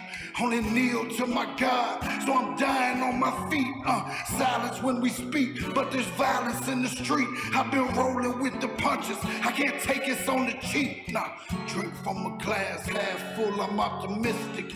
People are sadistic, so vicious and malicious. Praying for assistance to overcome opposition, or I'm gonna start resisting, and then I'll pray for forgiveness. Oh, one day I see the truth. This puppet show it stays on because of you fools. We've been dancing with the devil way too long. I know it's fun, but get ready to pay your dues. Oh God,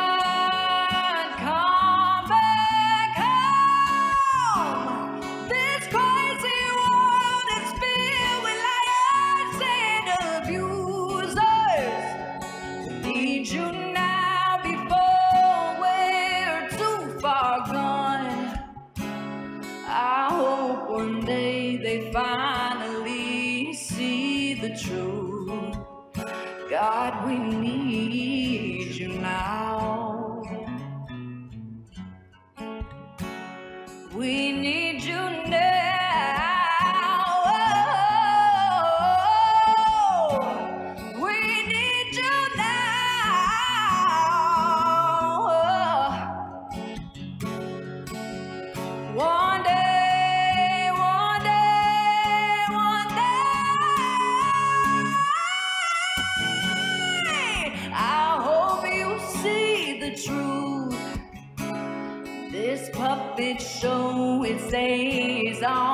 because of you fools. We've been dancing with the devil way too long. I know it's fun, but get ready to pay your dues. Oh, God.